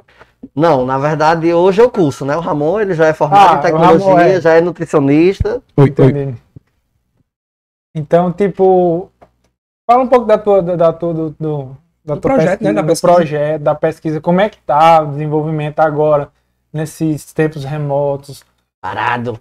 Tempos remotos parece negócio de filme, né? É. Numa terra distante, é. no interior do Ceará, em tempos remotos, em plena pandemia do século vinte e um. Mas vai, fala aí pra gente do... Então, assim... como nasceu e o que é, né? Que é maionese é bom demais, mano. Pronto, essa, essa parte acadêmica, ela já traz é, outra, outro segmento de luta, né? Que eu faço parte lá desde quando eu era estudante secundarista, que é o movimento estudantil, né? Uhum. Então, desde a quinta série eu fui gremista. Ah, a política tá no sangue, né? É, então veio, veio, de, veio de muito cedo. Então, eu fui gremista ali, da quinta série até o terceiro ano eu fui gremista, né? Nas uhum. duas escolas que eu estudei, que foi o Isabel da Luz e o Liceu. E aí, uhum. quando, quando eu saio do Liceu, eu vou pra Urca. Eu, eu passei no vestibular de primeira da Urca pra cursar pedagogia. Isso... uns doze, treze anos atrás, mais ou menos. E aí era uma época que a Urca, não sei se vocês acompanharam, pegaram assim, era seis, sete, oito, nove, dez meses de greve. Hum, era, era uma época bem pesada, era pequena, mas era uma época, eu lembro que era Que afeta pesada. até hoje, né? Exato, é, até que... hoje, pronto. É, só que hoje, na questão da greve, tá... tá não, tá, mas assim, melhor. afeta porque não conseguiu, Sim, regular... não, né? não conseguiu regularizar os períodos. E naquela época, é, você, né, como de rachada, cheirando a leite ninho, saindo do ensino médio, entrando na, na faculdade, com todo o gás. Tu tem quantos anos? É... dezoito. Bem novo, né? Tipo... dezessete, dezoito, porque foi assim que eu saí do ensino médio. Eu, uhum. eu terminei, passei no vestibular, ainda tava cursando, né, o ensino médio. E aí teve um dia que eu cheguei em casa e disse, mãe, vou mais não. Tá com um mês que eu vou pra faculdade, acordo seis horas da manhã, cinco e meia, sei lá, porque eu era aqui no Crato, uhum. morava em, Ju... moro em Juazeiro. E o ônibus, sei lá, passava seis e dez, seis e quinze, uma coisa, era muito cedo. E eu digo, não, eu vou mais, não tá tendo aula, tô, tô sendo besta, tô perdendo Acordando tempo. Acordando cedo pra ir. Exato. E aí, na, nessa história, eu vou, esbarro lá na U F C, na época era o U F C, hoje é o U F C A, mas Sim. era o U F C, no curso de Biblioteconomia, através do Enem. E aí, é um curso muito bom, maravilhoso, mas Davidson não se conectou. Uhum. Eu não consegui me encaixar, passei... cerca de três semestres lá e não, não me achei. Uhum. Engraçado que, em teoria, é um curso de humanas e hoje tu cursa um curso que é meio que de exatas. exatas. É um curso de exatas. É, exatamente. Isso. E aí, na, nesse mesmo período que eu tava lá na Biblioteconomia, eu tinha passado aqui na Urca pra Biologia. Hum. Só que como eu já tava matriculado, era o início do curso, eu digo, não, vou Ficou, ficar né? aqui. E não vim pra Biologia. Sim. Não fiquei na, na Biblioteconomia.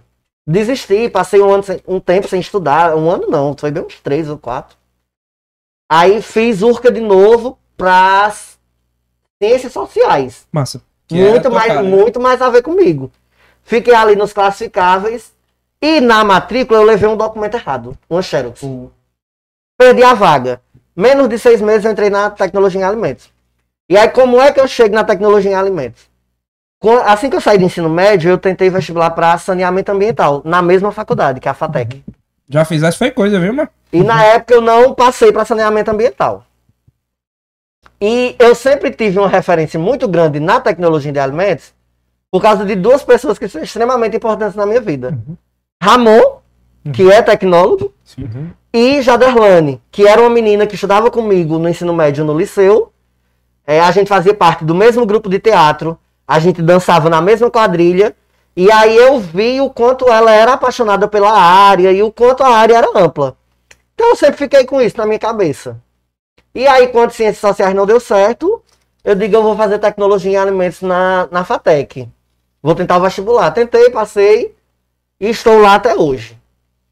E aí, lá, era, se o tempo tivesse normal, era para mim estar me formando esse ano, né? Final do ano aí, né? Já tava... Mas é, essa questão de, do movimento estudantil em si, eu fui ser, por exemplo, presidente do centro acadêmico do curso. Uhum. Depois eu fui ser o coordenador geral do D C E, que, era, que é a instância que representa todos os estudantes. Então, eu não dediquei todo o meu tempo à sala de aula. Eu dediquei uhum. algumas lutas, algumas coisas, alguns eventos nacionais, como Bienal da Uni, Conferência Nacional de Educação, enfim. E aí... É, minha sala, ela começou muito unida, eu acho que a sala todo mundo, né, começa muito unida, e depois ela vai se fragmentando, fragmentando. E nós chegamos no quarto semestre na disciplina de análise sensorial. E a professora, veja como é, como é as coisas. Todo mundo se dividiu, nesse dia eu tinha faltado, todo mundo se dividiu, e as pessoas que sobraram formaram a equipe. Por coincidência, ficou eu e Luan, que é o cara que eu tenho um alinhamento assim, desde o primeiro dia de aula até hoje. Que tá na, tava na candidatura, é isso? É não. Uma, não, é... não, não. Só, só acadêmico mesmo. Sim. E a Kélvia, que era minha amiga de centro acadêmico. Uhum. Quando eu saí da presidência, ela foi ser presidente e eu depois passei a ser vice dela. Então ela era presidente e eu vice. E ficou nós três. E aí a professora fez uma proposta... de nós trazermos para a sala é, um novo produto, um produto é, com potencial de ser lançado no mercado de trabalho, que nós trouxéssemos esse, esse produto para que a turma pudesse provar, avaliar, né? A, a disciplina de análise sensorial é justamente isso, é, é quando uma empresa, uma indústria faz as análises de, daquele produto para poder lançar ele, uhum. né? E aí, eu tava até falando pro Vinícius quando a gente vinha. É, a gente pesquisando, ele até perguntou, Deison, tu, tu é vegano? Eu disse não. Porque a proposta é, surgiu, na verdade, de um amigo nosso, que viu algo parecido. Porque, por exemplo, se você colocar, você até vai encontrar uma maionese de coco lá na internet, ah, é a receita. Hum. Mas a nossa proposta foi é, desenvolver a maionese, né, vegana à base do coco verde. Estudar, né? Estudar toda a sua composição, porque assim, no, uma coisa é a receita dessa pizza. Uhum. Outra coisa é o estudo científico dela. É porque assim, uhum. rapidinho, só tá atrapalhando. O pessoal acha que, ixi, você tá fazendo uma maionese, eu também faço maionese. Eu, e eu, eu te disse no carro, e a de abacate? Porque tem a maionese de abacate já Ex é vegana, né? Exatamente. Mas não é uma receitinha que tá lá no tudo gostoso ponto com ponto b r. É. é um estudo, meu amigo. Se o que perguntar, ele vai saber. Da, da, Inclusive, da você tocou no ponto assim, por exemplo. Eu tenho certeza que Ramon passou muito por isso. Jaderlando passou muito por isso e eu passo. Deixa, tu já aprendeu a cozinhar? Tu não aprendeu, é, não, é? Não, assim, porque o, o pessoal ah, o curso, acha que né? o curso... O, curso. o pessoal ah, acha que nós estamos lá pra... Nós, estamos... nós não fazemos gastronomia e nós não fazemos nutrição. É, é. Que as pessoas também confundem muito. É tipo eu, cursei química. Tu faz bomba? Tu faz droga? Não, é eu sou professor! Nós estudamos tecnologia de alimentos que eu lhe digo qual a composição desse ketchup. E me diga se ele faz bem ou mal para a saúde. Rapaz, pela isso, isso é o, o estudo da tecnologia de alimentos. É a gente estudar, inclusive, por exemplo, como é que a gente faz aqui uma tabela nutricional Sim. com a pastoria do de um nutricionista. nutricionista. Entendeu? Então, Nossa. assim. E aí, trazendo para essa história da, da maionese, então, você pode encontrar uma receita de maionese vegana, vegetariana. Não sai de qualquer lugar. Eu quero saber o estudo. E essa foi a nossa proposta. Então, nós pegamos e começamos a fazer testes. Por exemplo, o Luan, de início, ele disse, ah, eu tenho uns cocos, não sei o quê. Você sabe que estudante de universidade pública... É liso. Não, e não tem incentivo para pesquisa. É assim, isso que eu ia dizer. Tu arrumou, tu arrumou um negócio para tua vida que foi cultura e pesquisa, coisa que não tem incentivo. Exatamente. Eu já mexi com pesquisa na faculdade também, meu amigo. E aí, Luan disse, eu tenho uns cocos, não sei o quê. Minha gente, eu, Luan e Kelvin, pra tirar a água do coco, partir, tirar a polpa e processar. Eu lembrei daquela música agora. Eu quero me trepar no pé de coco. Olha, foi literalmente. Minha gente, quem foi que disse que deu ponto de nada? Coco duro que só agora. Porque ele tava maduro. É aí, desculpa, vai, aí a gente poxa. começou a fazer, tipo assim, a, a entender que a, a textura do coco... É o que dá o ponto. Ele influenciava diretamente no ponto. Não podia ser aquela laminha, que é extremamente verde, mas ele também não podia ser maduro. Eu tenho que ter o meio termo. E me diga como é que eu descubro que esse coco é meio termo. Aí o cara tem que estudar o coco para saber se o coco é meio termo. Aí, tipo, a gente foi é, com recurso próprio. Compramos lá uma saca de coco. Passamos um dia todo no laboratório. Menino, o jaleco saiu, que parecia que nós estávamos dentro do mato. Aí... Cortando coco, quebrando coco. Cortando, cortando, é, tipo, tirava a água, cortava para poder tirar a polpa. Mas você, você dispensava a água? Não, usava não a aí a, a água a gente deixou, porque inclusive isso faz parte da nossa, do nosso texto. Por que que a gente também resolveu usar coco? Porque... A região do Cariri, ela é Tem potencial é, produtora. produtora. E nós temos, por exemplo, eu tenho certeza de duas. Duas empresas de coco aqui na região do Cariri que, pro, que, que comercializam água de coco. Então dá para vender para eles. E se você, não, e se você for na indústria deles, eles desperdiçam o coco. Hum, eles só utilizam a água do coco. Então, ao contrário, dá para pegar o coco é, deles. Exatamente. E a proposta, por exemplo, do curso de tecnologia em alimentos é que eu tenha um aproveitamento cem por cento de um alimento. E, e cara, o coco dá para fazer tudo. Você agora fez a maionese com a, com a carne, né? A laminha, que a gente chama do coco. A fibra dá para ser usada para um monte de coisa. Dá para ser usada, inclusive, por exemplo, como ração animal. Exatamente. Digamos. Então, como pro, adubo. Para o pessoal entender que a grande diferença de... Ah, mas vegano, uma besteira dessa tem na internet. Para o pessoal entender que não é uma besteira. Sim. Porque a, o estudo que vocês estão fazendo pode gerar uma patente, pode ser vendida para uma empresa. E a mesma empresa que desperdiçava o coco... Agora eles têm outra coisa para fazer. E, e eles vão aumentar a renda, vão aumentar o trabalho. E não, é só a, não é só a receita de... produzir e entregar, entendeu? É, como vai chegar no mercado, né? Como vai chegar na prateleira. É, exatamente. Como... E aí, e aí, ó, pra vocês verem como, como é interessante a coisa. A nossa orientadora, que é nossa professora Natasha, ela é alérgica a coco. E aí a professora da disciplina de análise sensorial, como é que nós vamos apresentar um produto para a professora que é alérgica ao coco? Parece que nutricionista estivesse lá dentro trabalhando na cozinha. É. E aí ficou tá aquela bom. coisa assim. Mas a gente foi, né? Seguimos ali. No primeiro momento foi uma coisa de fato muito amadora. Sim. Foi tipo, nós processamos o coco, usamos alguns ingredientes e apresentamos. Aí nós levamos, nós compramos um, um recipientezinho pequenininho, fizemos um... Uma oh. etiqueta, um rótulozinho, maionese de coco e tal e tal, muito amadora, porque era um trabalho para sala de aula. Uhum. Acho que toda boa pesquisa nasce assim, sabia? E aí nós, eu acho que a gente foi a penúltima equipe que apresentou. E assim, eu sempre tive uma coisa comigo, e é um conselho que eu dou a todo mundo. Quem não é visto não é lembrado. É verdade, eu acho que eu tenho, tenho, isso, tenho, tenho isso. sempre isso na cabeça, assim. Exatamente. Quem não é visto não é lembrado. Se vocês não iniciam esse trabalho aqui, vocês não vão chegar lá, porque vocês não iniciaram. Exatamente. Ah, eu iniciei pequeno, eu iniciei de baixo, sim. Foi o que nós fizemos. Eu, eu sempre tive muita amizade na faculdade. Uhum. Representante dos alunos. Nunca recebi um não do meu diretor, que eu encho o saco mesmo, eu babo mesmo, porque realmente ele nunca me disse um não. Tem que... Nessa questão acadêmica.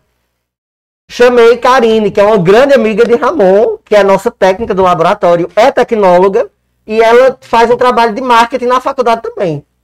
Ela disse, Karine, ela ficou apaixonada pela maionese, porque ela nos ajudou, nos acompanhou. E eu disse, Karine, a gente vai apresentar o trabalho, tem como tu tirar umas fotos bacanas para colocar no Instagram da faculdade? Uhum. Aí ela disse, tem, Deison. É, isso gerou uma certa ciumeira, por quê? Nós somos a única equipe que a convidamos. Hum, então, é. indiretamente, nós somos a única equipe que fomos registrados. Entendi. Hum, Passou mais ou menos. Ah, mas aí não foi ela que foi atrás de vocês, vocês que correram atrás. Isso, nós convidamos. Exato, não quer ficar com ciúme. Ela, eu disse, eu disse assim, Karine, tu vai, ela disse, deixa se me chamar. Então ela foi, levou a máquina profissional, tirou os registros. Beleza. Só que minha gente, isso ainda foi muito...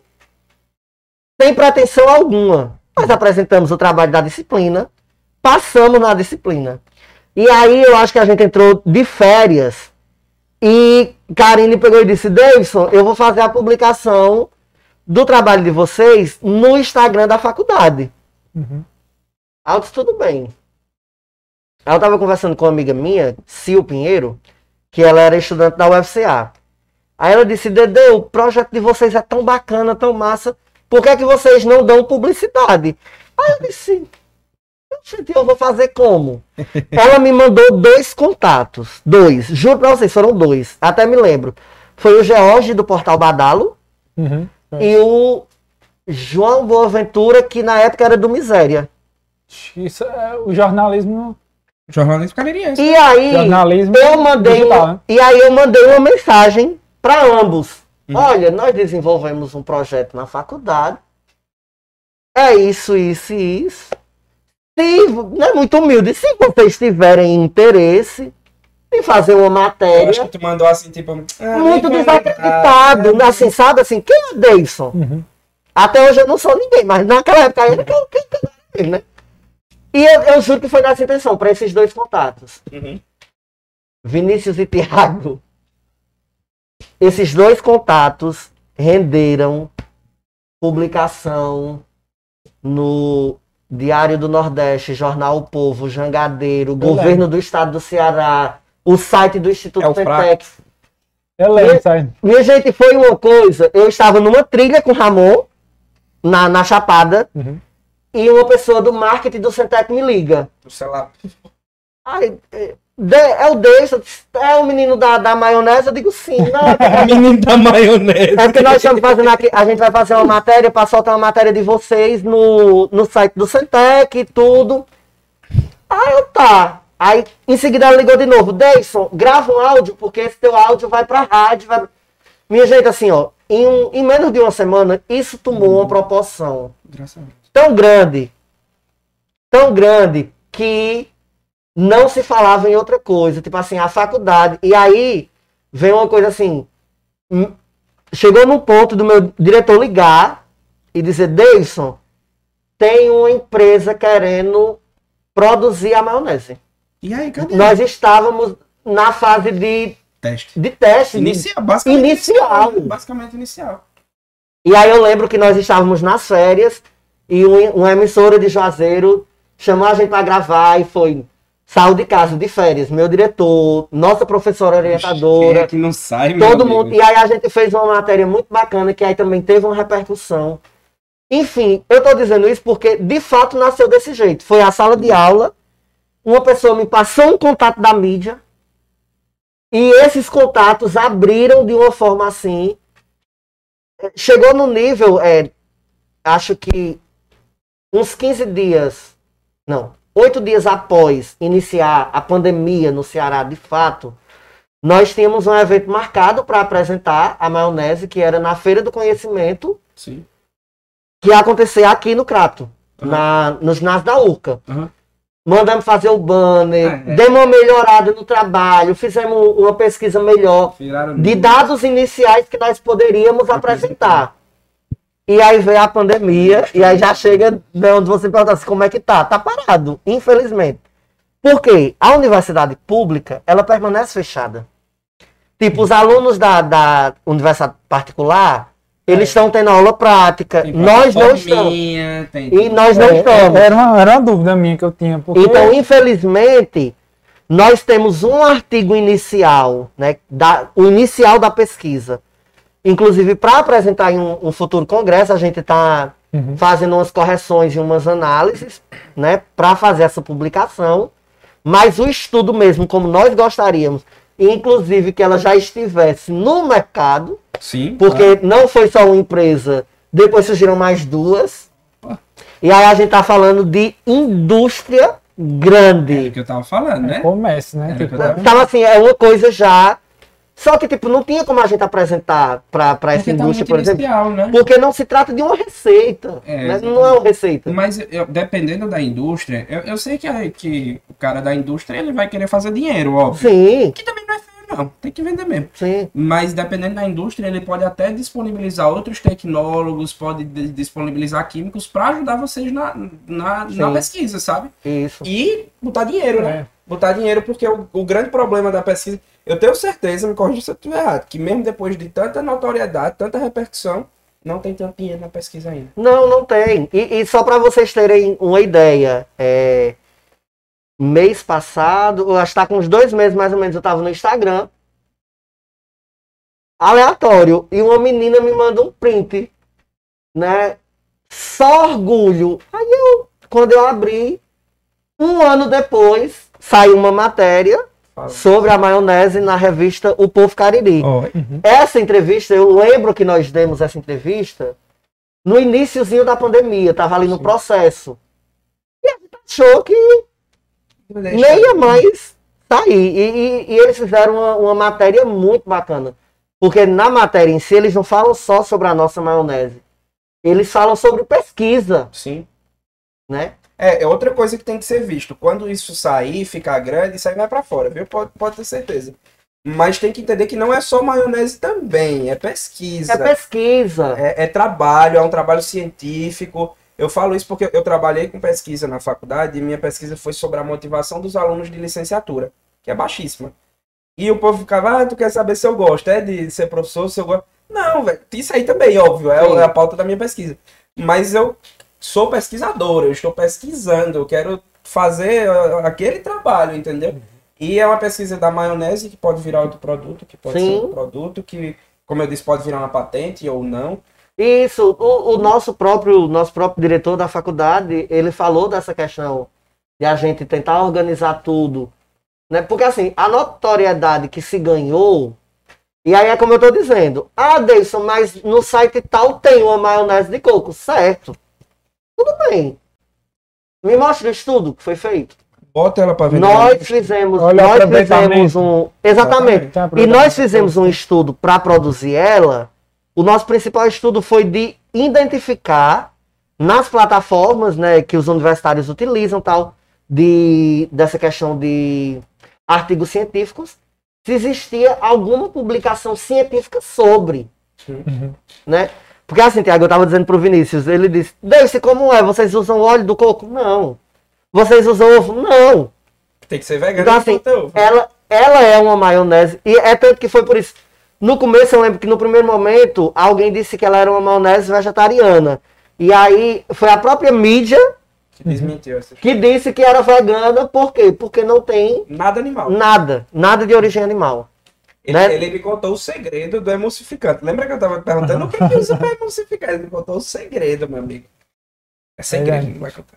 É, é, é assim, é porque assim, como nós ainda estamos em pesquisa, sim, mas é uma coisa, é uma coisa simples, vamos dizer. Mas é um conjunto de ervas aí, eu acho é um que conjunto é simples, de... mas é um negócio que ninguém nunca imaginava. Exatamente. Eu não sabia que isso funcionava como emulsificante. Exatamente. É tanto que quando você pega esse ingrediente, se você botar na boca, você não suporta. Quando você está batendo, né, quando você está homogenizando a maionese, é, é um cheiro insuportável de enxofre, mas é, um, é algo natural que está aí para ser usado. Pois é, é invocado, né? Por exemplo, eu vendo aqui a pesquisa, por exemplo, tem receitas, mas se você chegar para a receita e disser assim, o cara chegar e dizer, eu quero comercializar, eu quero fazer isso, eu quero fazer aquilo, ele vai ficar... Não tem como para não correr. É isso, é não tipo consegue. Assim... O, o, a nossa proposta foi essa questão do conhecimento técnico. Uhum. Então, por exemplo, ah, existe essa maionese de coco lá no Pará, por exemplo. Nós colocamos elementos característicos da região do Cariri. Entendi. Para incentivar a, os produtos é, produto local. A gente, a gente tem uma coisa, pelo menos eu tenho, e eu acho que é por isso que eu gosto, por exemplo, da cultura. Sim, sim. Pertencimento. Eu gosto de, tem por exemplo, orgulho, né? eu, eu sinto, eu gosto de pertencer ao lugar que eu estou inserido. Então, assim, por exemplo, eu tenho orgulho do partido que eu faço parte, eu tenho orgulho da causa que eu, eu defendo, sou do Partido dos Trabalhadores. Eu tenho orgulho da faculdade que eu estudo, que ela tem pouco investimento, mas eu carrego. Inclusive, quando eu fui para a Bienal da Uni, que foi o Festival dos Estudantes em Salvador, a faculdade mandou fazer uma, uma camisa para mim, é... Eu tenho orgulho da FATEC Cariri. E eu vesti com muito orgulho. Nossa, é, estou, tô, estou tomando aqui Antártica, mas queria estar tomando legítima. Sim, legítima, sim. Doce, porque tem macaxeira. E, é, e é da região, é da e é do, região. do Ceará. Incentiva o produtor. Vai na propaganda aqui. Pro... É, mas, aí... mas é isso. Não, eu sei que tem no Pernambuco também. Eu uhum. não, não sei o nome porque eu não sou do Pernambuco. Estou no Ceará, mas eu, eu queria estar tomando legítima. A cara de Ramon, viu? É, é, retomou, né? Mas é isso, Davidson. A gente falou de várias coisas aí, porque você é multiáreas, muitas, muitas, muitas, muitas coisas. E eu te perguntei uma coisa antes, daqui nos bastidores, e eu te pergunto, vamos entrar agora na política, né? Como é fazer política, para você começar falando como foi sua política? Como você fez sua política agora, você foi candidato. Como você fez sua política em plena pandemia, com um país acreditado, um país que basicamente veio a política como... Não, não veio como representante. Uhum. Então, como foi fazer a política? Foi tua primeira campanha, né? Sim. Tu falou enquanto que, candidato, como né? Como candidato. Tu fala isso. De política desde os dez anos? Foi? Desde os dez anos. Assim, tem um, tem um fato muito interessante que eu até costumo falar, e conto sempre. É, quando foi, porque foi que eu me apaixonei pela política? Eu tinha dez anos de idade, justamente ali no ano de dois mil. Sim. E eu, eu vi que ela entrou aqui na live, eu não sei se ela ainda tá, se ela tiver o meu abraço. A Iris Tavares, ela foi a, uma das primeiras mulheres candidatas a prefeita lá em Juazeiro do Norte. E olha, eu era criança, eu era moleque. Uhum. E quando eu vi Iris pela primeira vez... Ela tava na, aqui? Né? Ela tava, ela entrou, eu vi que ela entrou mais cedo, deu uma saudação, deu boa noite e tudo. É importante. É, ela é uma companheira muito valorosa, assim. Uhum. Sempre que eu faço esses chamados, eu mandei pra ela, ela disse, vou acompanhar. E lá, eu tinha dez anos, como eu disse. Minha gente, eu me encantei de uma forma que uma criança se encanta por um brinquedo, por um doce, por um... Sabe assim, quando eu vi... Iris, é, em cima de um banco, em cima de um banco, e a população, assim, ao redor, e ela falando, assim, com o gogó e com o microfone no, numa caixa de som muito pequeno, uma coisa muito... muito parecido com o que nós fizemos agora, vinte anos depois. Só uhum. mudaram os meios, né? Assim, é... Isso. Então, assim, eu, eu costumo sempre dizer isso. A Iris, pra mim, foi uma grande inspiração, inspiração na política, né? Ela foi a... essa mulher que, tipo, assim, pegou e disputou com aquilo que nós chamamos com as raposas velhas da Sim. política. Chegou muito perto de, de vencer, de ser a primeira prefeita mulher da cidade, que até hoje não, não tivemos. Não tivemos uhum. né? E dos dez anos pra cá, essa coisa pela política, ela só aumentou. E ela aumentou de várias maneiras, porque eu acho que você gostar de política...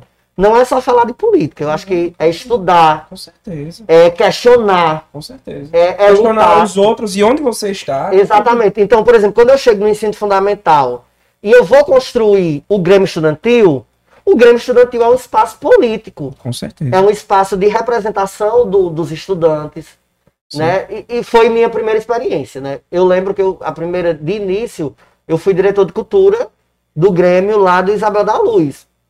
E aí, sempre fui, fui secretário, fui vice-presidente, fui diretor de eventos, fui presidente, enfim. Uhum. E a política foi me acompanhando nessa minha estadia escolar.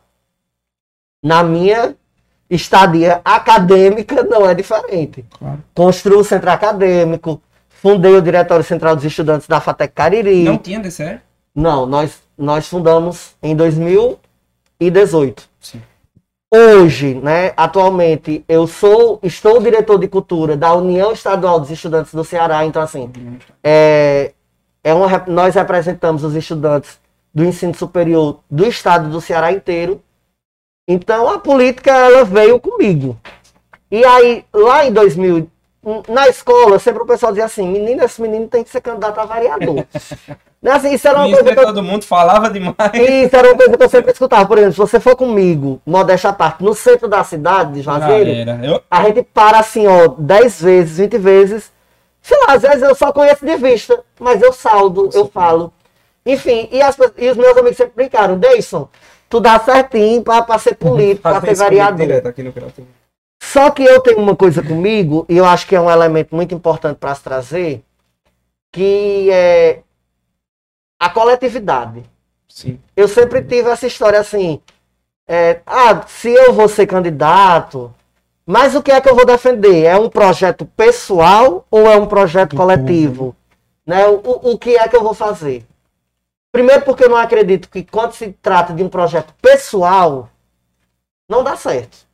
Não, porque se você vai pra política pra encher seu bolso ou pra fazer qualquer outra coisa, não é, não faz sentido, né? Então não, não dá é, certo. Não é política, propriamente. Então, o, o que foi que aconteceu, assim, é, inclusive foi uma grande experiência. É, nós trouxemos pra Juazeiro um modelo de candidatura que ele tem tomado força no Brasil. Ali desde dois mil e dezesseis já existem vários mandatos. Eu vou só aqui. Vai lá, vai lá, vai lá. Existem vários mandatos nesse formato. Era isso que eu ia perguntar, que é, tipo da candidatura... que é os mandatos coletivos. Exatamente. E aí por que, é que a gente chega no mandato coletivo? Porque nós entendemos hoje que o que está aí não nos representa mais, não nos cabe mais. Uhum. Por quê? Porque são acordos de gabinete. Então, assim, são acordos políticos que não é para representar as pessoas. O que é que nós temos? E eu acho que isso é em todas as cidades. Vereadores e vereadoras que são eleitos com voto popular. Sim. E qual é a função? Representar, Representar o povo. O povo. Exato. E quando ele chega na Câmara de Vereadores? Representando-me. Mas, a, mas a minha dúvida é essa. Na verdade, a minha grande pulga atrás da orelha com a candidatura coletiva, que é, em vez de um, agora eu vou ter três, por exemplo. Então, e se vocês brigarem? Não estou dizendo que isso vai acontecer, mas a, a, mesmo a ideia sendo alinhada, existem as divergências e é saudável que existam. Sim. Mas a partir do momento que essas divergências deixam de ser saudáveis, ou ah, eu, eu vi muita gente falando assim, não é o meu pensamento, mas eu vi, ah, agora são três para roubar, é? Não, não é isso, mas, mas agora eu tenho três cabeças que podem pensar diferente. E, e como isso não pode ser maléfico, ou como isso vai ser benéfico para a população, Pronto. sabe? Minha, dúvida, minha grande dúvida sempre foi essa. O que foi, o que foi que aconteceu com a primeira candidatura coletiva de Juazeiro do Norte? Eu, Iago e Jefferson... Foi a de vocês? Foi. Sei. Nós apresentamos o primeiro projeto da cidade. Uhum. surgiu após outra candidatura de outro partido, também da esquerda, mas que tinha outro viés, tinha um viés mais sindicalista. Sim. Né? Só que qual era o grande elemento da, da nossa candidatura coletiva? É porque eu, Jefferson e Iago somos amigos desde da escola. Então, assim, nós tínhamos amizade de mais de dez anos. Então, o que é que nós tínhamos, além de um pensamento ideológico compatível? Nós temos uma relação de afinidade e de confiança, que eu, eu acho que é o ponto mais principal, assim. Claro. É essa relação de confiança. Eu não tenho como é, dizer que nós vamos compor uma candidatura coletiva se eu não confiar em você ou se você não confiar em mim. Por exemplo, sobre divergência. Internamente, nós divergimos em vários momentos da campanha, por exemplo. E eu acho que é importante... E era saudável, porque quando a gente fazia o debate, e às vezes até eu me exaltava, outra pessoa se exaltava, mas a gente entendia que nós estávamos indo no caminho certo. Por quê? Porque em nenhum momento na nossa campanha, na nossa candidatura, prevaleceu o que Davidson queria, o que o Iago queria, ou o que o Gerson queria. A gente sentava e, rapaz, é isso. Aí eu dizia, vixe, não acho legal. Mas não é uma decisão coletiva? Nós não. nos propomos a um projeto coletivo. Então, essa decisão coletiva, ela Pronto, prevalecia. Isso, era isso que eu ia te perguntar. Por que que você falou, ah, só uma pessoa não representa mais a gente? Sim. E por que três iam representar? Então, você acabou de responder. Na minha cabeça estava, sim, se só um representa e três. Aí é que não vai representar. É. Mas é porque vocês conseguem debater e chegar a um bem que é maior do que o Davidson, que é maior Exatamente. do que o Iago. Por exemplo, o que é que, o que, é que era fantástico assim, na história? Nós tínhamos o Davidson, ativista L G B T do movimento cultural, pesquisador. Uhum. Nós tínhamos o Jefferson, estudante, faltando só apresentar o seu T C C de conclusão, de arquitetura e urbanismo, que faz um debate do direito à cidade, sabe, fantástico. Foi, inclusive, um dos jovens que encabeçou a luta e a vinda das ciclofaixas para o Cariri. Então a gente já tem a infra... é, cuidando da infraestrutura da cidade de Juazeiro. E é... nós temos o Iago, que é formado em administração pública e gestão social. Tá feito. Tem um cara que luta pelo povo, o cara que vai lutar pela e, cidade, e o cara e que... E tem o cara que faz o trabalho extremamente técnico. Técnico, exatamente. Uma das principais Maravilha. bandeiras do Iago é, é a gente usar... Ele sempre dizia, é você usar o dinheiro público forma de forma honesta, certa, saber onde é que você emprega, saber como é que eu vou captar outros recursos. Então, assim, nós tínhamos em uma candidatura que era o Representa, que nós chamávamos, que hum. era o candidatura coletiva Representa, Sim. essa imensidão de coisas. Uhum. E aí sobressai Davidson, sobressai o Iago, sobressai o Jefferson. É tanto que na urna estava lá a minha foto. Por quê? Porque a legislatura, ela exige que seja registrada uma pessoa. Sim. Então, em um debate coletivo, nós decidimos que o nome registrado era o meu. Então, consequentemente, eu seria a pessoa que iria ocupar a tribuna na Câmara, como né? porta-voz do coletivo. No, no papel, o vereador... No, só no papel, o vereador seria você, né? Isso. Só que lá, inclusive, nós iríamos ter o nome Representa. Por exemplo, em Fortaleza tem a mandata coletiva Nossa Cara. Então, são três mulheres. Estão eleitas? Foram eleitas. Foram. Foi a primeira candidatura coletiva de Fortaleza, eu acho que do Ceará, que, que foi, foi eleita. E muito bem eleita, inclusive. O S T E não botou boneco, não, com isso? Não... Por quê? Porque as candidaturas coletivas, eles seguiram, nós seguimos tudo o que se pedia. O registro de uma pessoa, a foto de uma pessoa. Por exemplo, na urna era a minha foto. Como era que estava lá? Representa. Entendi. Porque o Representa, ele é maior do que o Deison, do que o Iago, do que o Jefferson. E eu, é os três juntos. Eu não posso escolher todo, né? Tem Cicinho do pneu, por que não vai ter Representa? Por que, que eu não né? posso colocar Representa? Inclusive, em Fortaleza, entraram com a ação, tentando derrubar é claro, o registro. Né? Da Nossa Cara, mas a justiça concedeu. Então, se concedeu, tá na lei. Entendeu? E é bom que ganha mais voto. E aí, o que é que é interessante nessa pegada de coletividade? Por que é que nós trazemos isso e defendemos, inclusive... É, sou muito suspeito a falar, mas eu vou lhe dizer uma coisa. dois mil e vinte e dois Acho e dois mil e vinte e quatro... Porque, por exemplo, Pernambuco ele já tem um mandato de deputadas estaduais. Formado por cinco mulheres. Uma coisa que eu vi que é interessante, que é... Eu não sei se tem de direita, mas é bem a cara da esquerda da coletividade, né? Isso. É justamente por isso, porque, porque nós apresentamos... A direita lançou candidaturas. É, isso que eu ia perguntar. Não, não tem... lançou, lançou, não elegeu, mas lançou. Acho que lançou tentando voto. Mas por quê? Porque, por exemplo, vamos, vamos imaginar, nós somos três. Sim. Existem as pessoas que vão votar no Deison, porque conhecem o Deison, sim, o trabalho do Deison, o Tiago, do mesmo jeito, o Vinícius do mesmo jeito. E vão ter as pessoas que vão votar no projeto. Sim. Então, assim, a gente consegue, de fato, crescer, chutar a porta do sistema e dizer que esse espaço também é nosso. Foram e quantos? Nós vamos ocupar dessa maneira. Foram quantos votos? Nós tiramos trezentos e oitenta e cinco votos. Em uma cidade onde o que manda é o dinheiro. E de forma honesta, né? Sem, e, sem... e como eu disse para vocês no começo, nós votos fizemos, nós fizemos um, um, uma, uma campanha onde nós tínhamos a câmera semiprofissional do meu irmão, que a gente fazia alguns registros de foto e vídeo, mas ela foi uma, uma campanha coordenada totalmente pela juventude, né? Nós tivemos a Flaviane, que era a coordenadora, nós tínhamos a Sil, Arthur, nós trouxemos um, um, um carinha lá da cidade de Oroz, que fez todo o nosso marketing publicitário, assim, sim, arte, bandeira, camisa, inclusive essa, essa camisa que eu tô vestido, uhum, a arte foi ele que fez, enfim. E a gente trouxe ele, nós não tínhamos ainda dinheiro para pagar esse rapaz. Nós trouxemos ele para casa dos meninos. Que, na cara e na coragem. Né? Ele era um, um amigo de um dos meninos, mas enfim. E a gente trouxe, o menino fez um trabalho assim, brilhante. Eu vi, muito bonito. Assim. Onde a gente chegou, assim, com candidaturas consolidadas, de muito dinheiro, de muito investimento. O pessoal dizia, quem é que faz o marketing de vocês?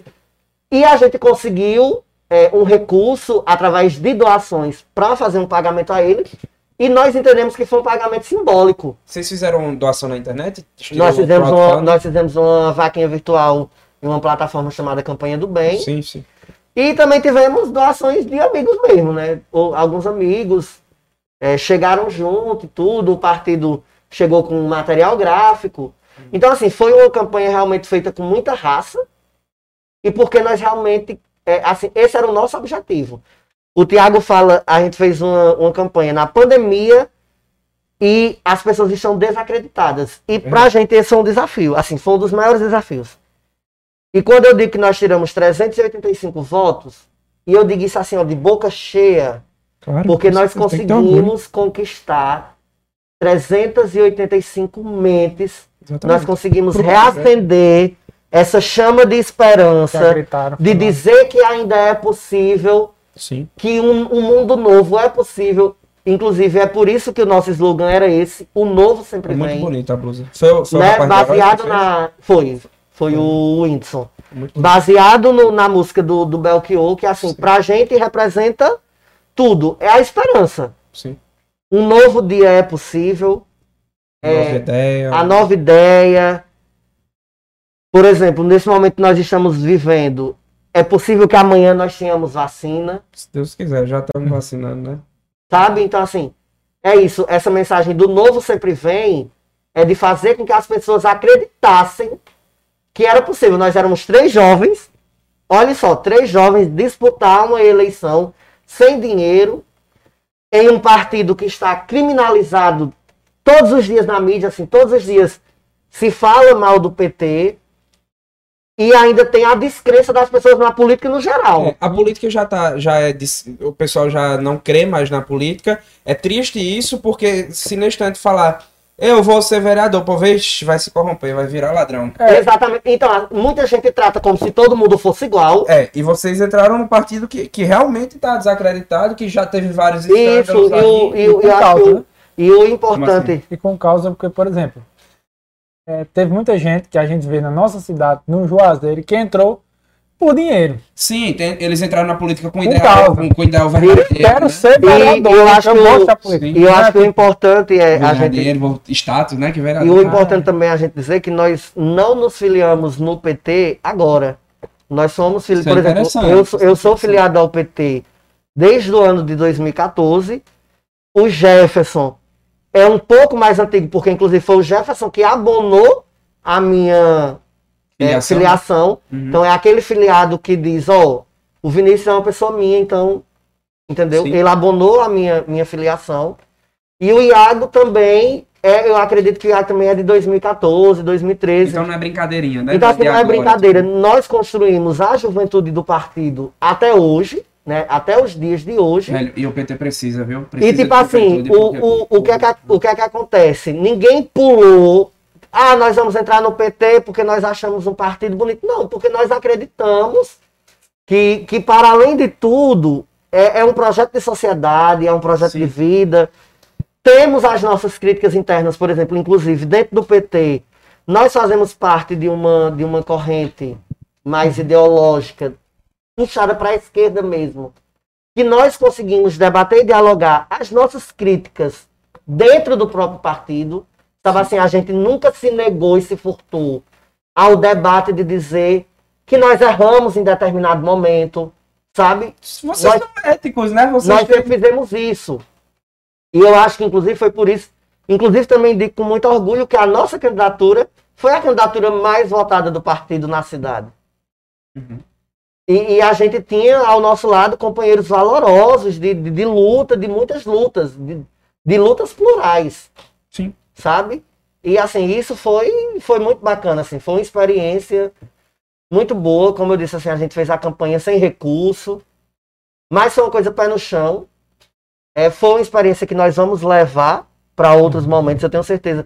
Por quê? Porque, para mim, aguçou ainda mais e atiçou ainda mais essa questão da coletividade. Com certeza. Então, sempre que eu estiver em uma luta, sempre que eu estiver em um coletivo, eu vou me sentir muito mais à vontade, com muita mais vontade de fazer do que se eu estivesse sozinho. Sim. Por exemplo, eu disse aos meninos, se não tivesse vocês... Nesse projeto de candidatura coletiva, não sido eu não tinha sido candidato Davidson Kennedy, Davidson Souza, dele não tinha. Exatamente. Então, assim, você colocar a sua cara sozinho, eu não tinha. E eu também não poderia enfrentar esse desafio com outras pessoas. Uhum. Tinha que ser com eles que comigo trilharam. São mais de dez anos. Né? Entendeu? A vida, Isso. A vida. Cara, eu, eu, eu fico cheio de orgulho, de verdade. Como a gente vinha falando no carro, meus ideais são um pouco diferentes, Sim. né? Eu já falei aqui também, já... E, e eu acho que o Ladeira Abaixo é um lugar muito pra eu... pra eu poder falar também, porque como eu ocupo um, um, um, a profissão de professor, às vezes é um pouco difícil me expressar, porque ou, ou eu vou estar... Tá... Como é que fala agora? É... Como? Doutrinando, né? Sim. Ou eu vou estar doutrinando, ou eu vou ser cancelado. Então aqui eu falei, Tiago, aqui é um lugar que eu vou, vou falar do, a, o que vem na minha cabeça. Com respeito, sim. óbvio, sem, sem nada do tipo. Mas eu me encho de orgulho porque eu vejo, porra, é, na esquerda tem gente que, que, que tá pensando realmente no coletivo, que não tá fazendo isso de modinha, que não tá num partidozinho de brincadeirinha, Sim. que tá, que tá trabalhando sério, entendeu? Que eu sei que se um dia a gente se encontrar ali no palanque de uma câmara, por exemplo, a gente vai bater boca, mas a gente vai bater boca com respeito. Eu defendendo Sim. o que eu penso, você defendendo o que você pensa, mas com respeito, que depois a gente vai sair de lá, apertar a mão e vai tomar um café junto, sem ser com politicagem. Porque Sim. a gente se respeita, porque fora daquilo a gente é amigo e, e, e a gente entende que cada um tá lutando pelos seus ideais. Então isso me enche de orgulho. E, e, e eu acho que é isso, é a diversidade, é o pluralismo de ideias que tem que existir e tem que existir com respeito, tipo, não é sua ideia que é maior do que a minha, nem a minha que é maior que a sua, nem que a de Tiago é, é maior do que a da gente e, e que o coletivo realmente esteja acima, acima da direita, acima da esquerda, é, também a individualidade, que a gente tem Sim. muito isso, né? Sim. O, os meus ideais são muito do indivíduo como, como indivíduo. Mas que eu sei que para o indivíduo tá bem, para o coletivo tá bem, o indivíduo vai ter que que tá bem e isso vai se alastrar como uma onda benéfica para todo mundo. Então eu acho, eu acho incrível, fico muito feliz e muito honrado, de verdade. Inclusive a gente falava muito assim na campanha, é, a gente questionava as pessoas nisso, assim. O que é que você mais escuta hoje da boca de um vereador, de um deputado, assim, da ampla maioria? Sim. O meu mandato. É, o mandato não é dele não. Sabe? Aí você olha quantas pessoas te deram esse mandato. Exatamente. E os dois mil votos que tu levou. Sabe? E um sabe? milhão de então, votos assim, que tu levou. É, o que a gente defendia e dizia é que nós defendemos um projeto coletivo porque o político, ele tem que trabalhar para o coletivo, independente do partido que ele seja, da ideologia Vai, que ele seja. Certeza. E o que o Tiago colocou em pauta, porque assim, tem gente que vai para política ou para ganhar dinheiro, Sim. ou vai para política tipo, sou vereador, é bonito, né, aqui no interior, ou sou deputado, ou sou o que for. Só que o povo não entende que a partir do momento que ele mete a cara e diz eu vou ser vereador, vou ser deputado, vou ser seja lá o que for, ele tá dizendo assim, eu vou ser funcionário do povo. Quem vai pagar meu dinheiro é Tiago. Então eu tenho que trabalhar para Tiago. Da mesma forma que o cara é funcionário de empresa X e ele dá o sangue por empresa X, não é ele uma empresa. Ele tem que dar é, o sangue pelo é, povo. É, exatamente, é muito maior do que uma empresa, é o povo. São, além das duas mil pessoas que votaram nele, todo o resto do povo, porque ele vai ter que ir lá cobrar o prefeito. Se o prefeito vai fazendo merda, o vereador vai ter que cobrar para quem votou nele e para quem não votou. Exatamente. O cara quando é presidente, ele é presidente para mim e é presidente para você. Então ele tem que entender que ele é funcionário do povo, meu amigo. E aí vai tá, o povo vai estar tá acima da, ideo, da ideologia dele, do partido dele. Velho, ele vai ter que governar pro cara que não votou nele. E será que ele vai ser resiliente o suficiente? Será que... É, eu vou usar teu exemplo, porque será que o Davidson vai ser resiliente o suficiente para lutar por um direito meu que não votei nele, que não concordo com ele, entendeu? Sim. Então, isso me orgulha muito de saber, tipo... Pô, Davidson é do P T, Davidson é da esquerda, mas eu tenho certeza que se ele assumir, ele vai lutar por algo que vai ser bom pro povo. E é o que importa. É isso, isso é muito massa. É, é, eu acho que, trazendo até um, um trocadilho, Vinícius, que acho que você vai entender quando eu falar. Claro. É, foi uma frase infeliz uhum. da, da Juliana Paes, muito recente. E aí, por exemplo, eu, eu posso dizer que o meu delírio comunista... Primeiro, é, eu vi o meu, como... é isso, é tipo assim, o meu primeiro delírio comunista é que as pessoas entendessem o que é o comunismo. Sim, isso já seria... É, é bom, né? Já era o primeiro ponto. E aí, por exemplo, se lutar por moradia digna, por comida na, no prato do povo, defender a universidade pública, é, defender que o Estado ele seja laico. Com certeza. Sabe? Se isso for like um delírio de verdade, de verdade, e se isso for um delírio comunista, eu tô delírio. Pois eu carrego todos esses delírios comigo. É. Sabe assim? Porque tudo isso que eu falei aqui é garantido na Constituição Federal. O grande delírio, né? O negócio é. que tá no, na Constituição. No, e, que e tipo aqui. assim, ela, é, a Constituição Federal, Federal, ela não fala sobre direita e esquerda, centro... Ela fala do povo. Ela fala acabou. do povo. Ela fala dos nossos direitos que são garantidos perante a lei. Exatamente, exatamente.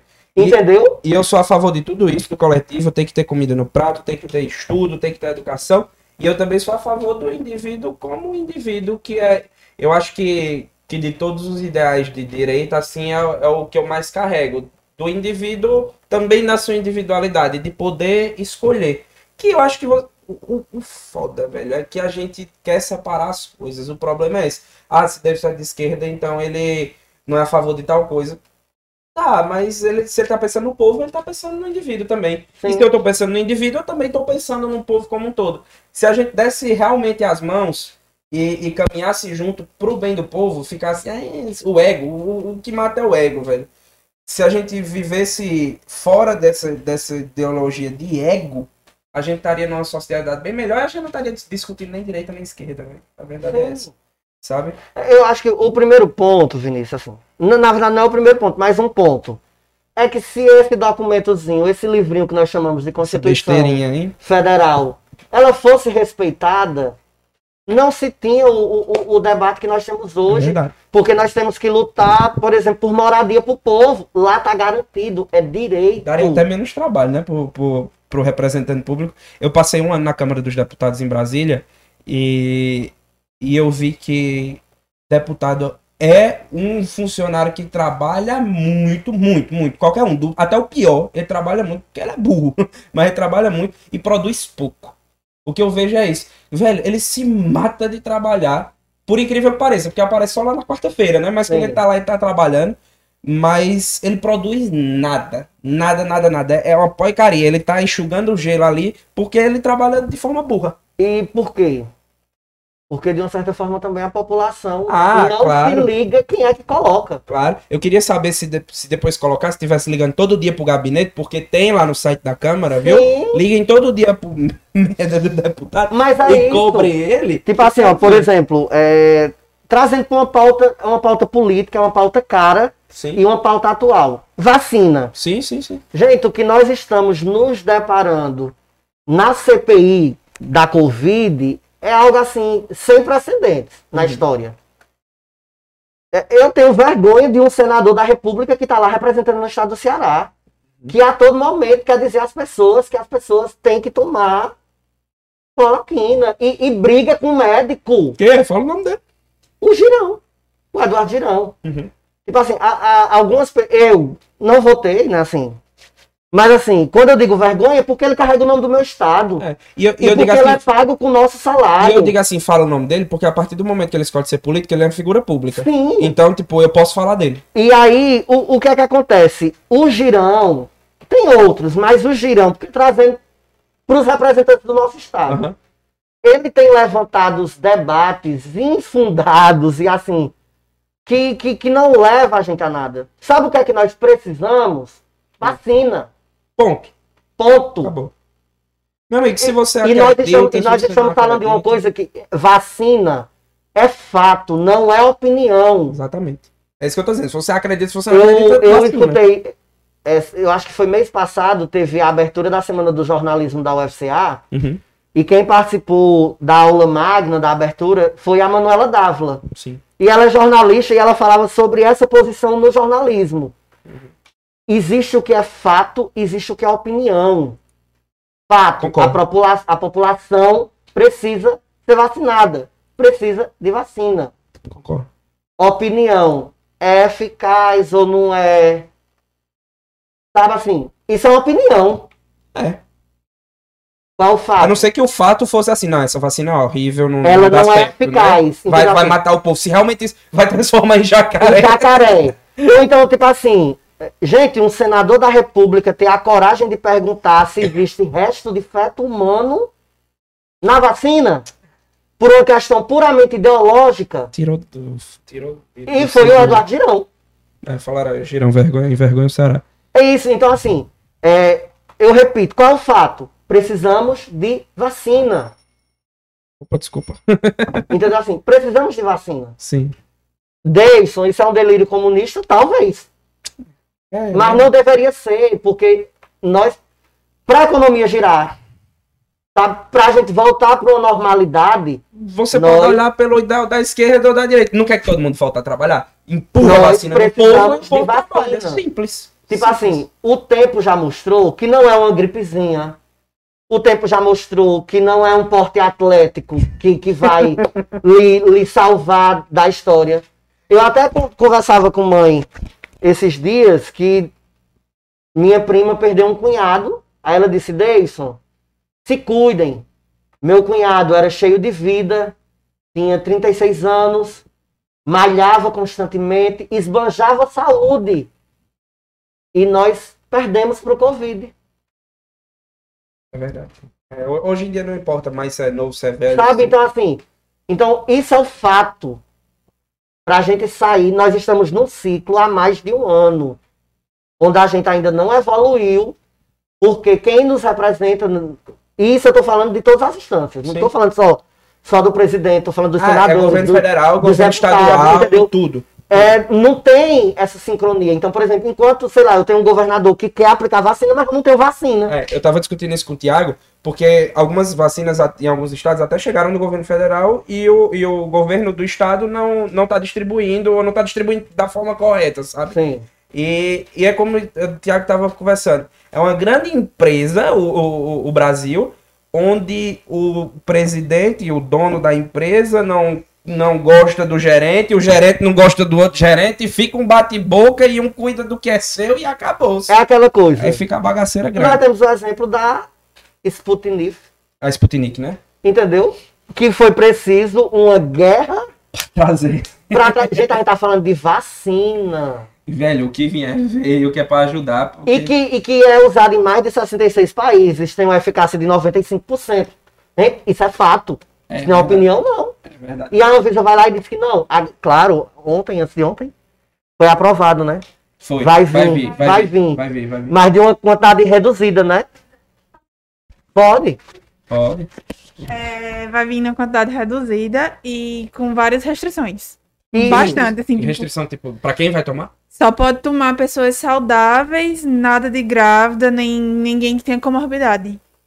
Mas deve ser alguma coisa do estudo, né? Não, eles alegam que não tem estudo suficiente, só que a, a Rússia disse que entregou tudo direitinho. Tudo, entendeu? Entendi. Foi entendi. Mandado muitos documentos, então assim, eu, eu levantei essa questão porque, então, por exemplo, o, o consórcio, né, do Nordeste, formado lá pelos nove governadores, junta um recurso financeiro, um aporte financeiro, para trazer e vacinar a sua população. Uhum. Ah, Deison, isso é ruim não, porque se o estado do Ceará ele consegue vacinar a sua população, a vacina que viria para cá pode ir para o Pernambuco, para terminar de vacinar, exatamente. Ou para Paraíba, para São Paulo, para o Rio de Janeiro. Por exemplo, o presidente dos Estados Unidos anunciou que o Brasil vai receber... Sim, está na lista do Biden, né? Pra, tá entendendo? Então, assim, eu acho que isso é, é o bacana. Então, se eu tenho vários estados com aporte financeiro que tem interesse em vacinar o seu povo, independente de qualquer coisa... É porque a gente tá num momento que o ideal devia ser jogado fora e a gente devia ter dito, velho, vamos vacinar todo mundo, independente do que eu penso, de como eu penso, aí, e depois a gente volta a brigar. Já que quer brigar, depois a gente volta a brigar. Mas vamos dar uma, pa- uma pazinha por enquanto. E por que que eu levantei isso? Gente, são mais de quatrocentos mil mortos. Poderiam ser evitadas. Assim, nós temos pessoas próximas. A gente começou a pandemia... Morreu um menino lá de Fortaleza, um lá de São Paulo. Aí começou a apertar. Aí começou. Foi meu primo, foi minha tia, foi meu irmão, foi minha mãe. E nós chegamos em mais de quatrocentos mil mortos. Isso é um fato também. É, sabe assim, n- não tem pra onde correr. E por quê? Porque se teve picuinha besta, não teve responsabilidade com a vida das pessoas. Exatamente. E quando eu escolho ser político, eu tenho responsabilidade... Sobre o coletivo, sobre a vida das pessoas. Porque eu não tenho como separar a política do da, eu pessoal, exato, da minha vida, exato, das minhas relações. Não tem. Aí, ó, só pra, pra gente finalizar, é, começar a dispersar o clima que a gente tá vendo. Aí tem esse povo isentão, ó. Isso aí é um isentão, não falou nada, né? Que agora tem uns isentões, a gente fica brigando na internet. Tiago não gosta muito de debate político e eu, e eu entendo ele também. Sim. É, por isso eu brinquei a questão do isentão, porque ele ficou calado e tá preocupado com a hora também. A gente já tá estendendo. Bicho, quando a conversa é boa, é. quando a conversa é boa, a gente anda. E sério, de verdade, foi, foi incrível ter tido você aqui. Eu não, não imaginei que a conversa ia ser tão, tão produtiva. De verdade que mesmo. Bom, de verdade. Bom. Eu todo, fico todo muito grato. A gente, todo podcast a gente tá surpreendendo. A gente se surpreende, é. Surpreende. E eu acho que, que a, a gente, gente tá começou isso aqui. Vez, assim. Exatamente. Acho que a gente começou isso aqui muito como a tua pesquisa, sem pretensão nenhuma. Se um dia estourar, fico feliz, né, também, não, não vou ser hipócrita dizendo, não, nem queria, mas se estourar eu vou ficar Nunca feliz. Nunca pensei nisso. Ah, meu Deus. não, não sei lidar com a fama. É. Mas, mesmo se não estourar, eu fico feliz da gente poder conversar. Isso é um ato político também. Sim. Isso é, é, esse debate é muito saudável, eu, eu fico muito feliz nisso. Quer falar alguma coisa, Tiago? Não, só, só agradecer a Deus, agradecer o pessoal que acredita, né? Sim, que tá aí. Que tá sim. aí participando, ajudando. De novos um... convidados. É, então... ó, Brenda vai vir. Brenda já topou o convite. Brenda vai vir. Passa o contato pra gente depois. Sim, deles, com, com o maior prazer. E ainda faço questão de vir no dia que ela vier. Fechou, acompanho demais, acompanho tá demais. demais. Mas você nem gostou da pizza, nem comeu. Não, é porque quando eu, quando, não, quando eu tô falando, eu... eu, eu então, é, é isso, eu bebi pouco café, mas, mas tá tranquilo. Eu, eu só queria dizer uma coisa assim pra vocês. Eu, eu vinha pensando muito nisso. Esse espaço aqui é extremamente importante e necessário. Sim. Isso aqui é resistência. É. E aí, quando eu falo de resistência, eu não falo só da resistência política. Sim, sim, sim. É, eu falo que nós precisamos, inclusive isso já foi um tema da redação do Enem, nós precisamos democratizar o acesso à informação. Da informação, da comunicação. Com certeza. Nós precisamos é, levar a informação com seriedade, com brincadeira, com humor, claro. Mas acima de tudo, com muita seriedade. Sim. E assim, isso que vocês fazem, que vocês, um projeto que vocês iniciam, têm grandes pretensões, como vocês mesmos colocam, mas que cumprem com um papel assim muito importante. Por que é que eu digo? Hoje eu falei de política, falei de cultura, falei de universidade, falei de movimento L G B T. Aí você já teve o Rafael do Belo Shot que falou da música. da música. Aí você vai ter a Brenda que vai falar sobre a vivência dela. Sobre... Então, assim, você consegue passar informação com qualidade, você consegue entreter as pessoas. Com certeza, com certeza. Então, você consegue debater, então, assim... É, a mensagem que eu deixo para vocês dois, isso aqui é fantástico. Obrigado, eu agradeço. Eu, eu, eu sou extremamente fã de, de todo mundo que sonha, mas que busca realizar, de alguma forma. Nossa, com ou sem estrutura, com ou sem apoio. Por exemplo, é, na política, na, na eleição, querendo ou não querendo, eu, eu, foi um divisor de águas para mim. Sim. Tiveram pessoas que eu imaginei que estariam incondicionalmente do meu lado. E o povo vazou. E a, quando eu olhei... Cadê, né? Sabe? Procurou terra no chão. E tiveram pessoas, assim, que eu tenho um convívio, eu tenho uma amizade, mas que eu não via outra coisa nas redes sociais, a não ser meu nome, dessa pessoa. Assim. Compartilhava minha foto a todo momento, a foto da candidatura, a foto do projeto. Realmente comprou a ideia, né? E muitas vezes eu nem dialoguei de dizer, bicho, faz isso aqui. Então, por exemplo, hoje, hoje de manhã, eu fiz uma lista de transmissão, mandei para os meus amigos, sei que, que algumas pessoas acompanharam, entraram, saíram, outras não puderam, sei que muita gente vai assistir o vídeo depois, claro, né? Mas assim, é...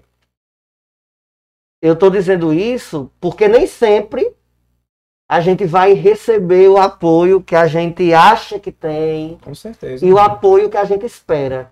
Com certeza. Mas que isso não pode ser motivos da gente desistir. É claro. Ou deixar de fazer, ou deixar para trás, sabe? Porque senão a gente nunca vai conseguir realizar. Verdade. Sabe, a, a, gente gente... Não, a gente nunca vai estar pronto para começar uma coisa. Se não começar, não vai, não vai para frente. Ah, eu comecei aqui, sei lá, gravando com o meu celular, com o tripé. É isso. É verdade. Começou. Se vocês não... Né, derem o pontapé inicial. No... A gente tem grandes sonhos, né? A gente tem grandes sonhos e grandes vontades. E a gente não tem pretensão em questão de dizer assim, tipo, a gente abriu isso aqui pra, sei lá, ganhar dinheiro. Famoso e milionário, famoso, né? Basicamente, nossa ideia era isso e, e tá se concretizando, né? A gente Sim. fica muito feliz porque, tipo, é bater papo e conversar. Todo quando a gente terminar aqui, Vinícius diz o que é que tu achou. Eu digo, cara, eu quero mais, é, quero, mais debate, quero mais, quero ver mais, o que melhorar. É. E, e a gente combinou que a gente vai, como você falou, a gente vai democratizar o acesso à informação. Sim. Então a gente vai ouvir todo mundo, da direita à esquerda. Eu só não vou ouvir gente intolerante, Sim. né? Coisas que firam os direitos humanos, digamos assim.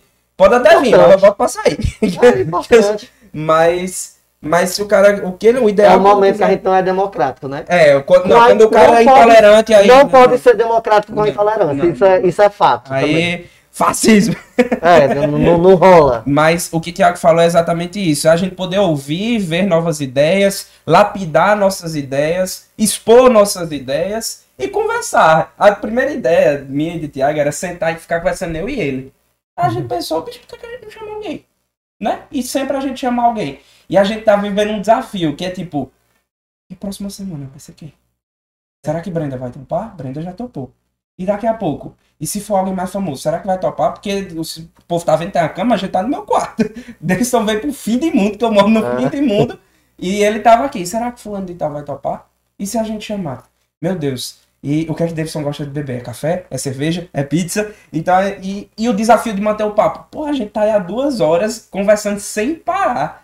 Então, eu fico muito grato, fico muito grato pelas suas palavras, realmente dão força pra gente continuar. E acho que a gente pode encerrar aí com a frase do nosso querido Belchior, sobralense, cearense aí da nata, que fez sucesso no mundo e deixou saudade, e que é o slogan aí da, da sua campanha, o novo sempre vem. O novo sempre então, vem, a gente venha... precisa acreditar. Exatamente, que venha um novo político, que venha um novo convidado pro Ladeira Abaixo Podcast, que venham mais podcasts na cidade, e...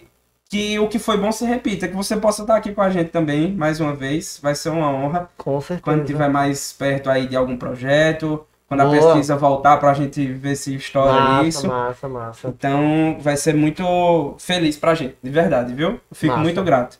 Iago, muito obrigado pela sua presença também, sempre aí com a gente. Você é o nosso técnico diretor, você manda em tudo, a verdade é essa. Você manda... Se não tiver você, o podcast não acontece, é simples. E obrigado a você. Oi? É, tá... Obrigado aos bastidores aí que serviram comida, cerveja, água com gás, energético. Eu não bebo álcool, mas eu sou viciado no energético. É, e obrigado... Quer aparecer, Aline? Vem pra cá, vem pra cá. Vem aqui pra perto de mim. Aline, Aline excelentíssima, de, namorada de Tiago aí. Já já tu aparece nos bastidores. É, então agradecer a todos vocês que participaram, que ficaram até agora aí com a gente, a nossa audiência. Você que vai assistir gravado. E é exatamente isso. Ano passado eu morri, mas esse ano, ano eu não morro. morro. Nem que eu morra, mas eu não morro. Valeu, é meu povo. Obrigado, obrigado a todos. E a gente se encontra semana que vem, tá? Com mais um episódio do podcast mais aleatório que a gente tem, que é o é. Ladeira Abaixo. Gostou? Né? Compartilha. Curte, se inscreve. Toda aquela blá blá blá do YouTube que você já sabe. Dá audiência pra nós. Valeu, meu povo. Valeu, tchau, tchau. Tchau, tchau.